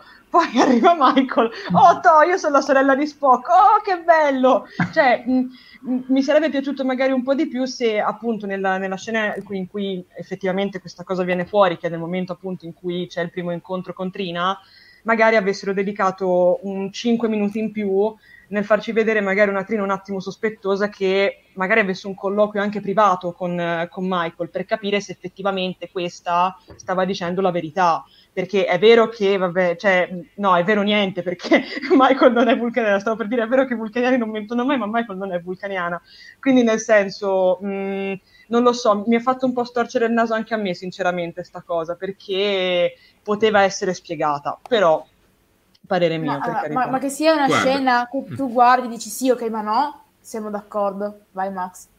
No, ho, evidenzi- ho, semplicemente evidenziato questo eh, commento di Riccardo Frasca. Cioè, la flotta gli ha detto tutto, pure del, de, del motore a, a spora. vi diciamo tutto, non, arrangiatevi. Cioè, in effetti sono, sono, passate, sono passate alcune settimane, ma secondo me dovevano diciamo, dirlo in un dialogo.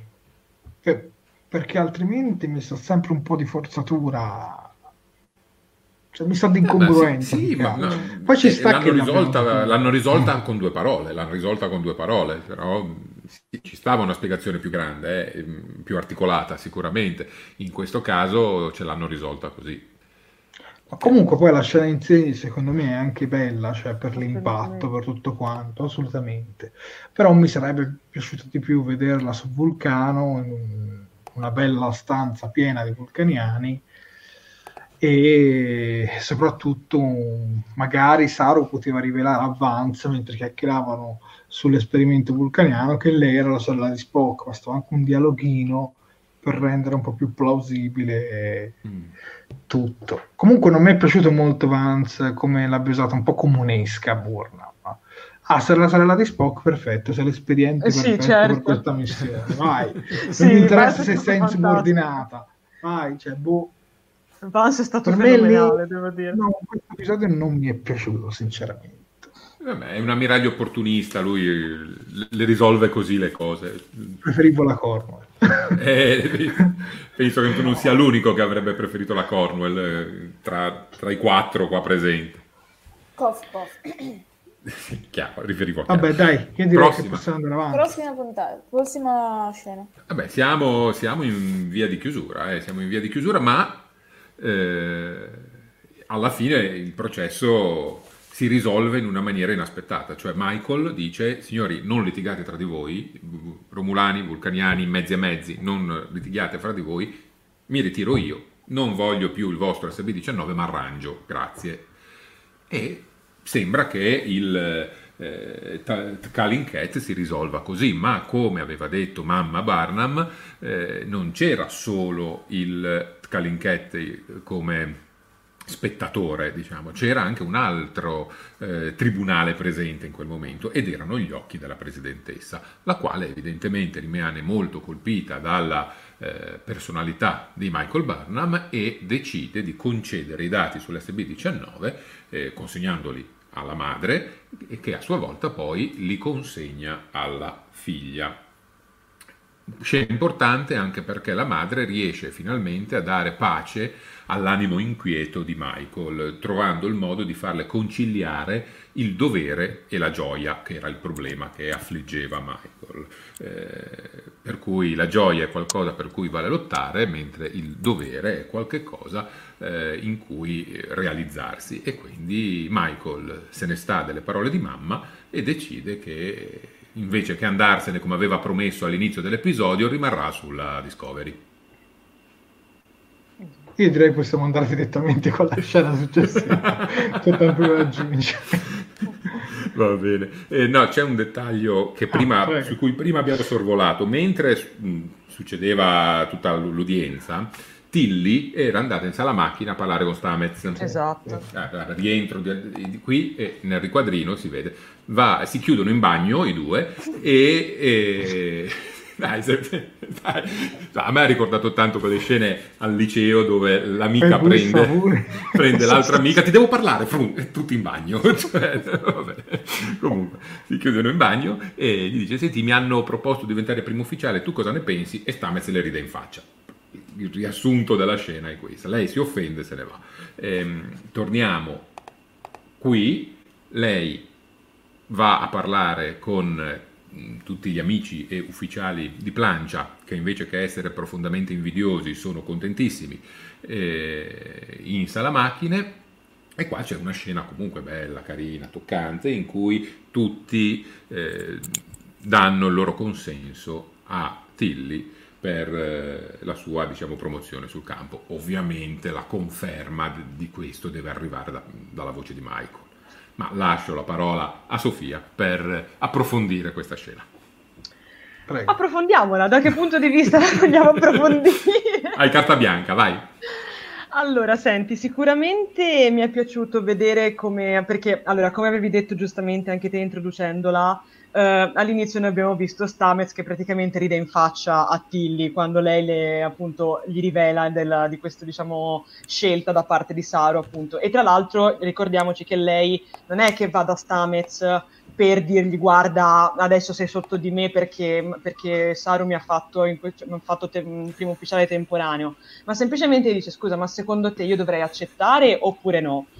E, e appunto va come va Ehm, però è bello vedere che poi effettivamente è lo stesso Stamez che fino a poco prima l'aveva praticamente riso nel muso che richiama tutti, tutti diciamo, gli ufficiali di plancia o comunque gli ufficiali principali e, e fa in modo che appunto tutti qua, cioè per far capire effettivamente a Tilly quanto lei sia apprezzata ehm, all'interno della Discovery e quanto diciamo tutti quanti credano in lei. E sinceramente a me è piaciuta molto questa cosa perché ehm, vedere in, eh, appunto in inglese tutta questa cosa di loro che uno alla volta dicono say yes, che poi in italiano è stata tradotta come, anzi adattata come accetta, sicuramente è stato molto bello. Sì, in italiano, come sta facendo capire bene Jared senza bisogno di parole, effettivamente è reso molto male. A me non cioè, purtroppo questo non mi è piaciuto come, come- come traduzione, però comunque in inglese è molto bella.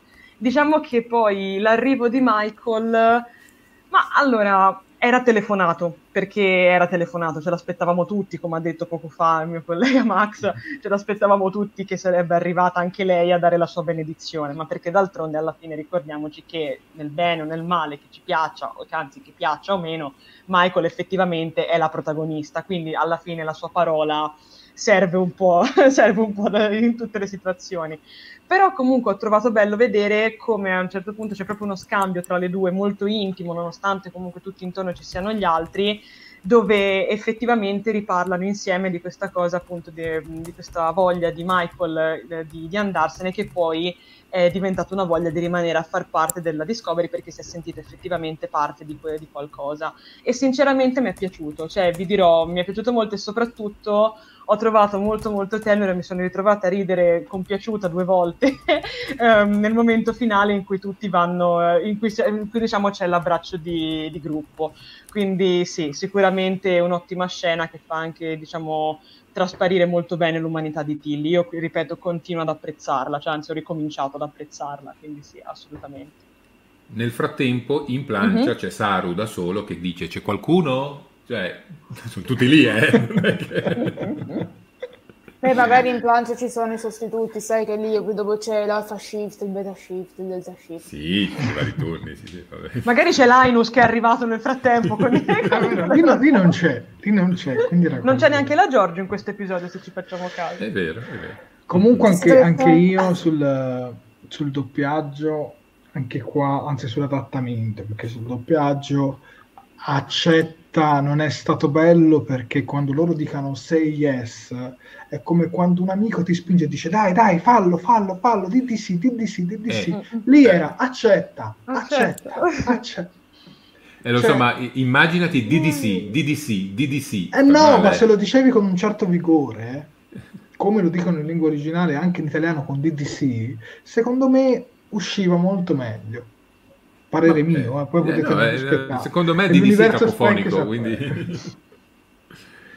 Lo so, non, mi ha lasciato un po' mm, non convinto al massimo questo adattamento, per il resto comunque la scena... Ma io francamente l'ho trovata comunque bella perché ti fa capire come questo gruppo, nonostante tutti i problemi iniziali, sta tornando ad essere una famiglia, un equipaggio sottounito. Quindi il messaggio in sé mi è piaciuto. Poi comunque se Tilly è un primo ufficiale, diciamo, ad interim, diciamo così, sì.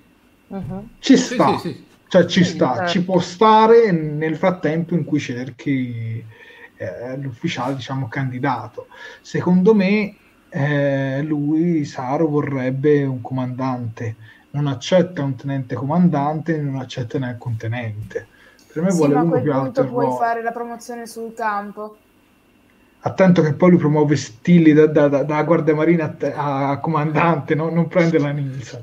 Io no, però adesso, indipendentemente da Nilsson, che comunque è un tenente, non un tenente comandante, è possibile quando sei in missione fare le cosiddette promozioni sul campo. Adesso, non è successo a R. Kim, ma va bene però è possibile che l'ufficiale comandante faccia una cosiddetta promozione sul campo. Adesso non so se, se si traduca a livello, diciamo, visivo, eh, almeno con i gradi che vediamo in Voyager, TNG, eccetera, con i gradi provvisori che vediamo ai Maquis o ai gradi classici che vediamo con i puntini.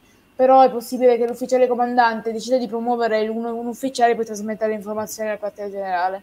Beh, Tilly è stata promossa sul campo, lei era una cadetta. Sì, Tilly è stata promossa sul campo e adesso fa un facente funzioni ma rimane guardia marina. Eh, comunque era una cadetta. E poi prima, non mi sembra quindi... fosse stata promossa sul campo, e Tilly mi sembra che fosse stata, diciamo, che avesse finito il trainer, il training eh, sulla Discovery e da cadetto fosse passato guardia marina. No, no era, era, era, Wesley Crusher sì. che fu promosso sul campo. Sì, e Wesley sì, Crusher sì, era un facente funzioni. Che Nel lì... senso portava i gradi, ma erano facendo funzioni. Eh, che, che, lì con Wesley Crusher se ne sarebbero tanto da dire. Ma vi immaginate Jean-Luc Picard che dice guarda Wesley Crusher diventa primo ufficiale. Madonna. Vabbè, dai, ci può stare. Cambiamo Ci può... discorso. Ci può stare No, perché eh. a Max piace Wesley Crusher. Esatto. L'ho, l'ho capito. No, però giustamente prima si faceva notare quanto sia Linus che la Giorgio non ci siano in questo episodio. E non è un caso, voglio dire, dopo due episodi di corteggiamento avranno altro da fare anche loro, no? Saranno sulla Esatto. nave di Book che, che Perché occupano... l'avete presa tutti così, quella storia, santo Dio. No, Ma dai, su, Sofia, è tanto carina. No. No, a parte che io Linus e la Giorgio assieme ho paura per Linus, perché secondo Bravo. me finisce in pentola, però... Esatto, cioè, adesso- Che, che io abbia paura per Linus, sicuramente, ma, cioè, ma è fisso. Però per farsi due risate. la Giorgio, insomma, va bene, ok, c'è la scena finale. Facciamo i bravi. C'è la scena finale, c'è la scena finale. Eccola qua. Ah, prego. E qui c'è del tenero. No, smetti, no, allora qua stiamo semplicemente assistendo ai saluti, ai combinati finali tra l'ufficiale comandante della Discovery e la presidentessa di- del, di- del- del pianeta Vulcano, di cui non ricordo assolutamente il nome nuovo, quindi va bene così. Nivar. E- Nivar. Grazie. E con la speranza che ci possano essere futuri e nuovi contatti diplomatici tra la federazione e i vulcaniani romulani. Magari chi lo sa, li vedremo ria- eh, ricongiungersi, ricongiungersi alla federazione. Scusate il lapsus, Cilieggiarsi. È il di mattino anche per me. Beh, dai, alla fine è un po' quello che succede in tutti i pianeti dove vanno a bussare. La Terra, eh, Nivar, Trill, eh, alla fine dei conti li stanno riconvincendo tutti per rientrare tutti nella federazione. Cioè, si- ci si aspetta un finale di stagione con tutti i rappresentanti riuniti intorno a un tavolo, alla fine dei conti. Un, uffic- un finale di stagione alla Enterprise. No. Esatto, no, no, Aspetta. no, Chiara ha ragione, No, no. Chiara ha ragione, non il brutto finale, il vero finale, eh, il vero finale. il Cioè, vero finale. il finale in cui vediamo andoriani, vulcaniani, tellariti Ok, umani parte ok. la mano. Era quello, non mi stavo riferendo al finale, eh, ehm, questi sono i viaggi, no, non quello. Il, concet- il concetto Ma di Enterprise era arrivare esattamente a quel punto lì. Io mi sto riferendo all'espressione. Sì, sì.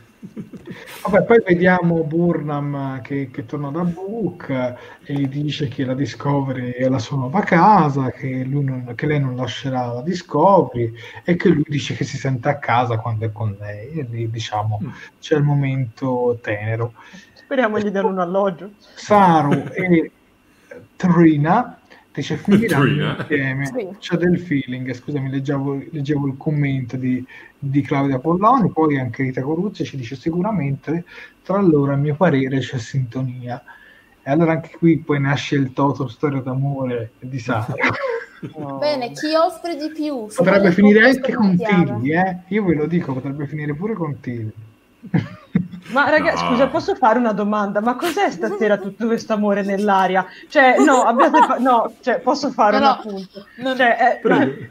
No, allora voglio dire, ragazzi, mettiamo le cose in chiaro. Non è che se due persone si trovano bene insieme devono per forza finire a fare i piccioncini. Cioè, esiste anche qualcuno- l'amicizia. qualcuno che se ne rende Quindi- conto, grazie, comunque, Sofia, che- o comunque se- esistono anche, fammi finire, esistono anche altri tipi di amore. Cioè, non è che esiste per forza l'amore tra partner nel senso Grazie. più stretto del Allora- termine. Esiste l'amore platonico, esiste l'amore fraterno, esiste l'amore incondizionato. Guarda, Cioè, Sofia, se- ti dico, io, quello tra, cioè, io il rapporto tra Saru e, e Trina, non perché sono gelosa di Trina, eh, per carità, però nel senso, non perché io sono innamorata di Trina e quindi vabbè, cioè, lasciamo i sentimenti in secondo piano, però effettivamente cioè, potrebbe diventare una grande storia nel senso appunto di, ehm, appunto, di amicizie in un, in un certo senso, No- cioè non è che io voglio urlare alla friendzone, però semplicemente eh, potrebbe appunto diventare un, gra- un- un grande rapporto senza andare a scadere poi effettivamente nella situazione romantica, che io sinceramente in questo momento con questi due personaggi non trovo, non, cioè, non- non- non trovo utile, cioè non, non- non- non ne ho bisogno sinceramente, sono a posto, mi basta... Guarda, questo commento va letto, scusatemi. Sarutrina sembra il nome di un farmaco per l'ipertensione. guarda Grande Sofia, parola. Se non ci fosse tutta una serie di problemi tecnici, tipo la distanza, tipo la quarantena secondario, ti abbraccerei perché Grazie. hai fatto un commento sensato. Cioè, io dico, ma non sono l'unica a pensarlo, grazie. No, ma poi allora aspettate, perché non, cioè, occhio, perché è vero che ho il badge della sezione 31, ma non esageriamo.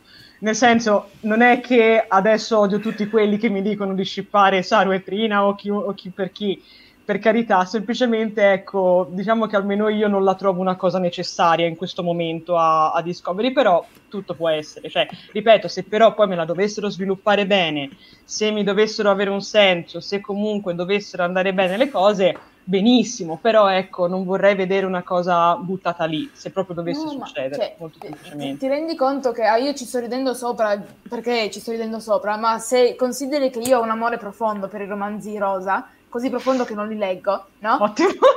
Ti do, ti do ragione. Cioè, Però quello, però quello di Riker e Diana l'avevi letto, eh. È stato un, ca- un incidente di percorso che ho dovuto fare, ma Com'è che come si ti, chiamava? come ti ricordi? Imzadi, Imzadi. Imzadi, Imzadi e Imzadi 2 tri- Triangle. Come ti ricorderai, nel mio commento eh, avevo segnalato il fatto che fosse troppo rosa come cosa e che e, e, esulava, cioè non- io non ne avvertivo la necessità. E vabbè, però alla fine... Cioè, Quindi Sofia ha ragione, io sostengo la teoria, però, io però posso dire una, però posso dire una cosa, quando guardavamo Prego. The Next Generation, tutta quella tensione che c'era fra Beverly e Picard, ma non arrivavano mai al punto, mi, mi- mi dava una, una quasi sensazione Ma è di diverso. Ma lì era fatto apposta. Ma è diverso. perché pa- passavi da Kirk a tutto un altro scenario però era bello Vabbè, perché comunque c'era anche era amore? tra loro tra Beverly e Picard dicevi Chiara? Che mi sono Comunque, persa orrore- l'ultima frase che hai detto. comunque orrore puro e mesati Ma ha ragione, ha ra- cioè, Peter David è un bravissimo autore, ma Inza- Inzadi non si può leggere. Mesati era così rosa che faceva schifo pure i gamberi come, salsa. Adesso, senza magari lasciando i gamberi in pace un attimo, ma sì, cioè. però io ne ho sentito parlare anche molto bene in realtà io sono stato anche No, ma allora, eh, a livello di scrittura è scritto molto bene. Peter David è un bravissimo autore, a me piace. Ho letto anche altri libri suoi, adesso non vado a recuperarli perché non me li ricordo comunque. Però, eh, essendo io un amante dei libri rosa così dall'ennesima potenza che cerco di evitarli, quella particolare duologia lì mi era rimasta qua. Io ancora non l'ho digerita, è rimasta qui, mi si, mi ha piantato, mi si è piantato sui polmoni, non è stato tanto che gracchia fa così Esatto. Comunque, Stefano Ancis ci fa notare, parliamo anche della relazione tra Diana e Worf, breve ma intensa, ma io penso che comunque in Star Trek, ora a parte adesso che si sta un po' esagerando, ma ci sono state tante belle storie, The Paul e Trip, Jazia e Worf.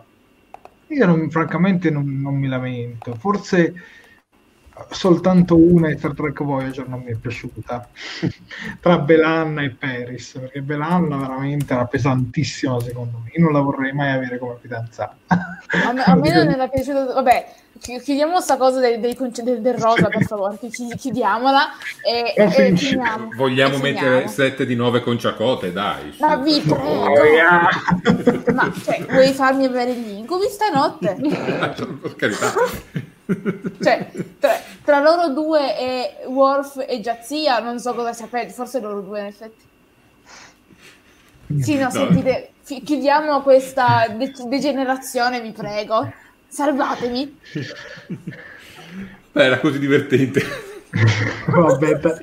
dai Sofia a te gli appunti social Ah, sì. Sì, allora, mi raccomando, come al solito, alla fine si, si rifà il mega ripassone. Io vi ricordo, mi rimbocco anche le maniche, che noi siamo presenti su tutti, praticamente tutti i social. Abbiamo infatti la pagina Facebook dove dovete assolutamente mettere un bel mi piace, dove trovate anche le nostre meravigliose dirette settimanali. Poi abbia- eh, dove anche, ovviamente, anche alle dirette dovete mettere un bel mi piace, commentare e condividerle, perché come al solito più siamo e più ci divertiamo. Poi abbiamo il canale di YouTube dove siete obbligati, perché sennò la Sofia varra- si arrabbia e vi viene a, cercare a casa, eh, dovete, dovete iscrivervi al canale, attivare la campanellina delle notifiche per essere sempre aggiornati ogni volta che andiamo in onda con una live oppure facciamo uscire un nuovo video. E anche in quel caso ogni volta dovete assolutamente commentare e condividere. Poi abbiamo Instagram dove pubblichiamo spesso e volentieri tante belle foto a tema Star Trek. Abbiamo Twitter, abbiamo LinkedIn, abbiamo il sito internet dove i miei colleghi che adesso non sono più visibili pubblicano praticamente quotidianamente notizie, io ogni tanto esco, faccio uscire qualche recensione. Poi abbiamo dunque, eh, appunto, si è detto LinkedIn, Patreon e mi sembra di averle dette tutti. Um, sì, mi sembra che ci siamo. Quindi, sì, ok. Anche flotte, quindi non ti dovresti sbagliare. Sì, li ho detti tutti, quindi ho finito. Sei brava la nostra Sofia. Io direi che è arrivato il momento di mandare la clip, quella del capitano Pike, ovvero... Si va. Io quasi quasi vado a vedere il nuovo trailer perché ancora non l'ho visto. Sarò onesto. Max. Buon non so. Max? Sì, dite, buongiorno, eh, salve. va bene. No, eh... oggi, oggi, non c'è, scusatelo. eh, no, eh, va bene. Allora, ricordiamo l'appuntamento per venerdì prossimo, sempre alle 20.30, si recensirà l'ottavo episodio di Star Trek Discovery che si intitolerà The Sanctuary e sarà diretto da Jonathan Frakes. Oh, quindi, Dai. un grande ritorno. Inoltre... Chissà come si chiamerà. Ah, prego, prego, Chiara. No, vai, vai. The, Sabo, The Sanctuary sarà il santuario, eh, probabilmente. Sì, eh sì, penso di sì. Poi magari lo cambiano e lo chiamano il palazzo. cioè, Vabbè, di- direi che vedremo. Io penso al santuario. Prego, Chiara. Inoltre, ricordiamo a tutti i nostri eh, spettatori che la diretta sarà distribuita in formato podcast a partire da mercoledì prossimo sui canali di Fantascientificast. Beh, io a questo punto ringrazio i miei colleghi per la loro competenza, ovvero Sofia, Max e... Aspetta che la devo prendere, Chiara. E poi direi di fare anche un applauso al nostro pubblico che siamo arrivati ad un certo punto a 87 ragazzi, veramente fantastici, quindi vi ringraziamo per essere stati con noi fino all'una e un quarto di notte, quindi grazie.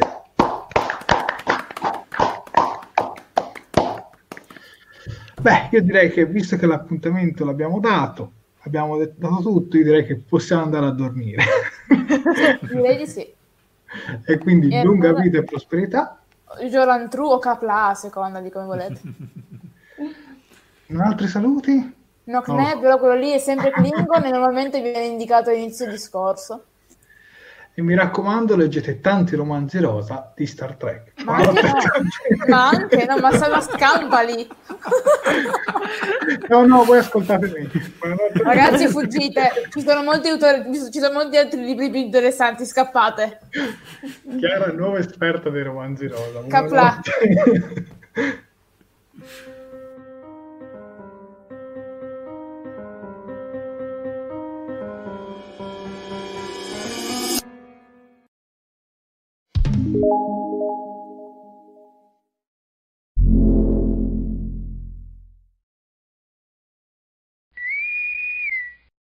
Fantascientificast e Talking Track sono produzioni amatoriali, non si intende infrangere alcun copyright, i cui diritti appartengono ai rispettivi detentori. Fantascientificast e Talking Track non sono in nessun modo affiliati o sponsorizzati da CBS Corporation o da chi detiene l'uso del marchio Star Trek in Italia. Il podcast ha carattere esclusivamente ricreativo e divulgativo, non ha alcun scopo di lucro e viene diffuso gratuitamente. Autorizzazione SIAE 56125359. Nessun byte e nessun tribolo sono stati maltrattati durante la produzione di questo podcast. BetMGM has an unreal deal for sports fans in Virginia. Turn $5 into $150 instantly when you place your first wager at BetMGM. Simply download the BetMGM app and sign up using code Champion150. Then place a $5 wager on any sport. You'll receive $150 in bonus bets, regardless of your wager's outcome. And if you think the fun stops there, the King of Sportsbooks has plenty of surprises in store. Check out daily promotions, same game parlays, live bets, and so much more. Download the app in Virginia today and get $150 in bonus bets instantly from your first wager only at BetMGM. BetMGM and GameSense remind you to play responsibly. See BetMGM.com for terms. 21 plus only, Virginia only. New customer offer, subject to eligibility requirements. Rewards are non withdrawable bonus bets that expire in seven days. Please gamble responsibly. Gambling problem? Call 1 800 Gambler. Promotional offer not available in Washington, D.C.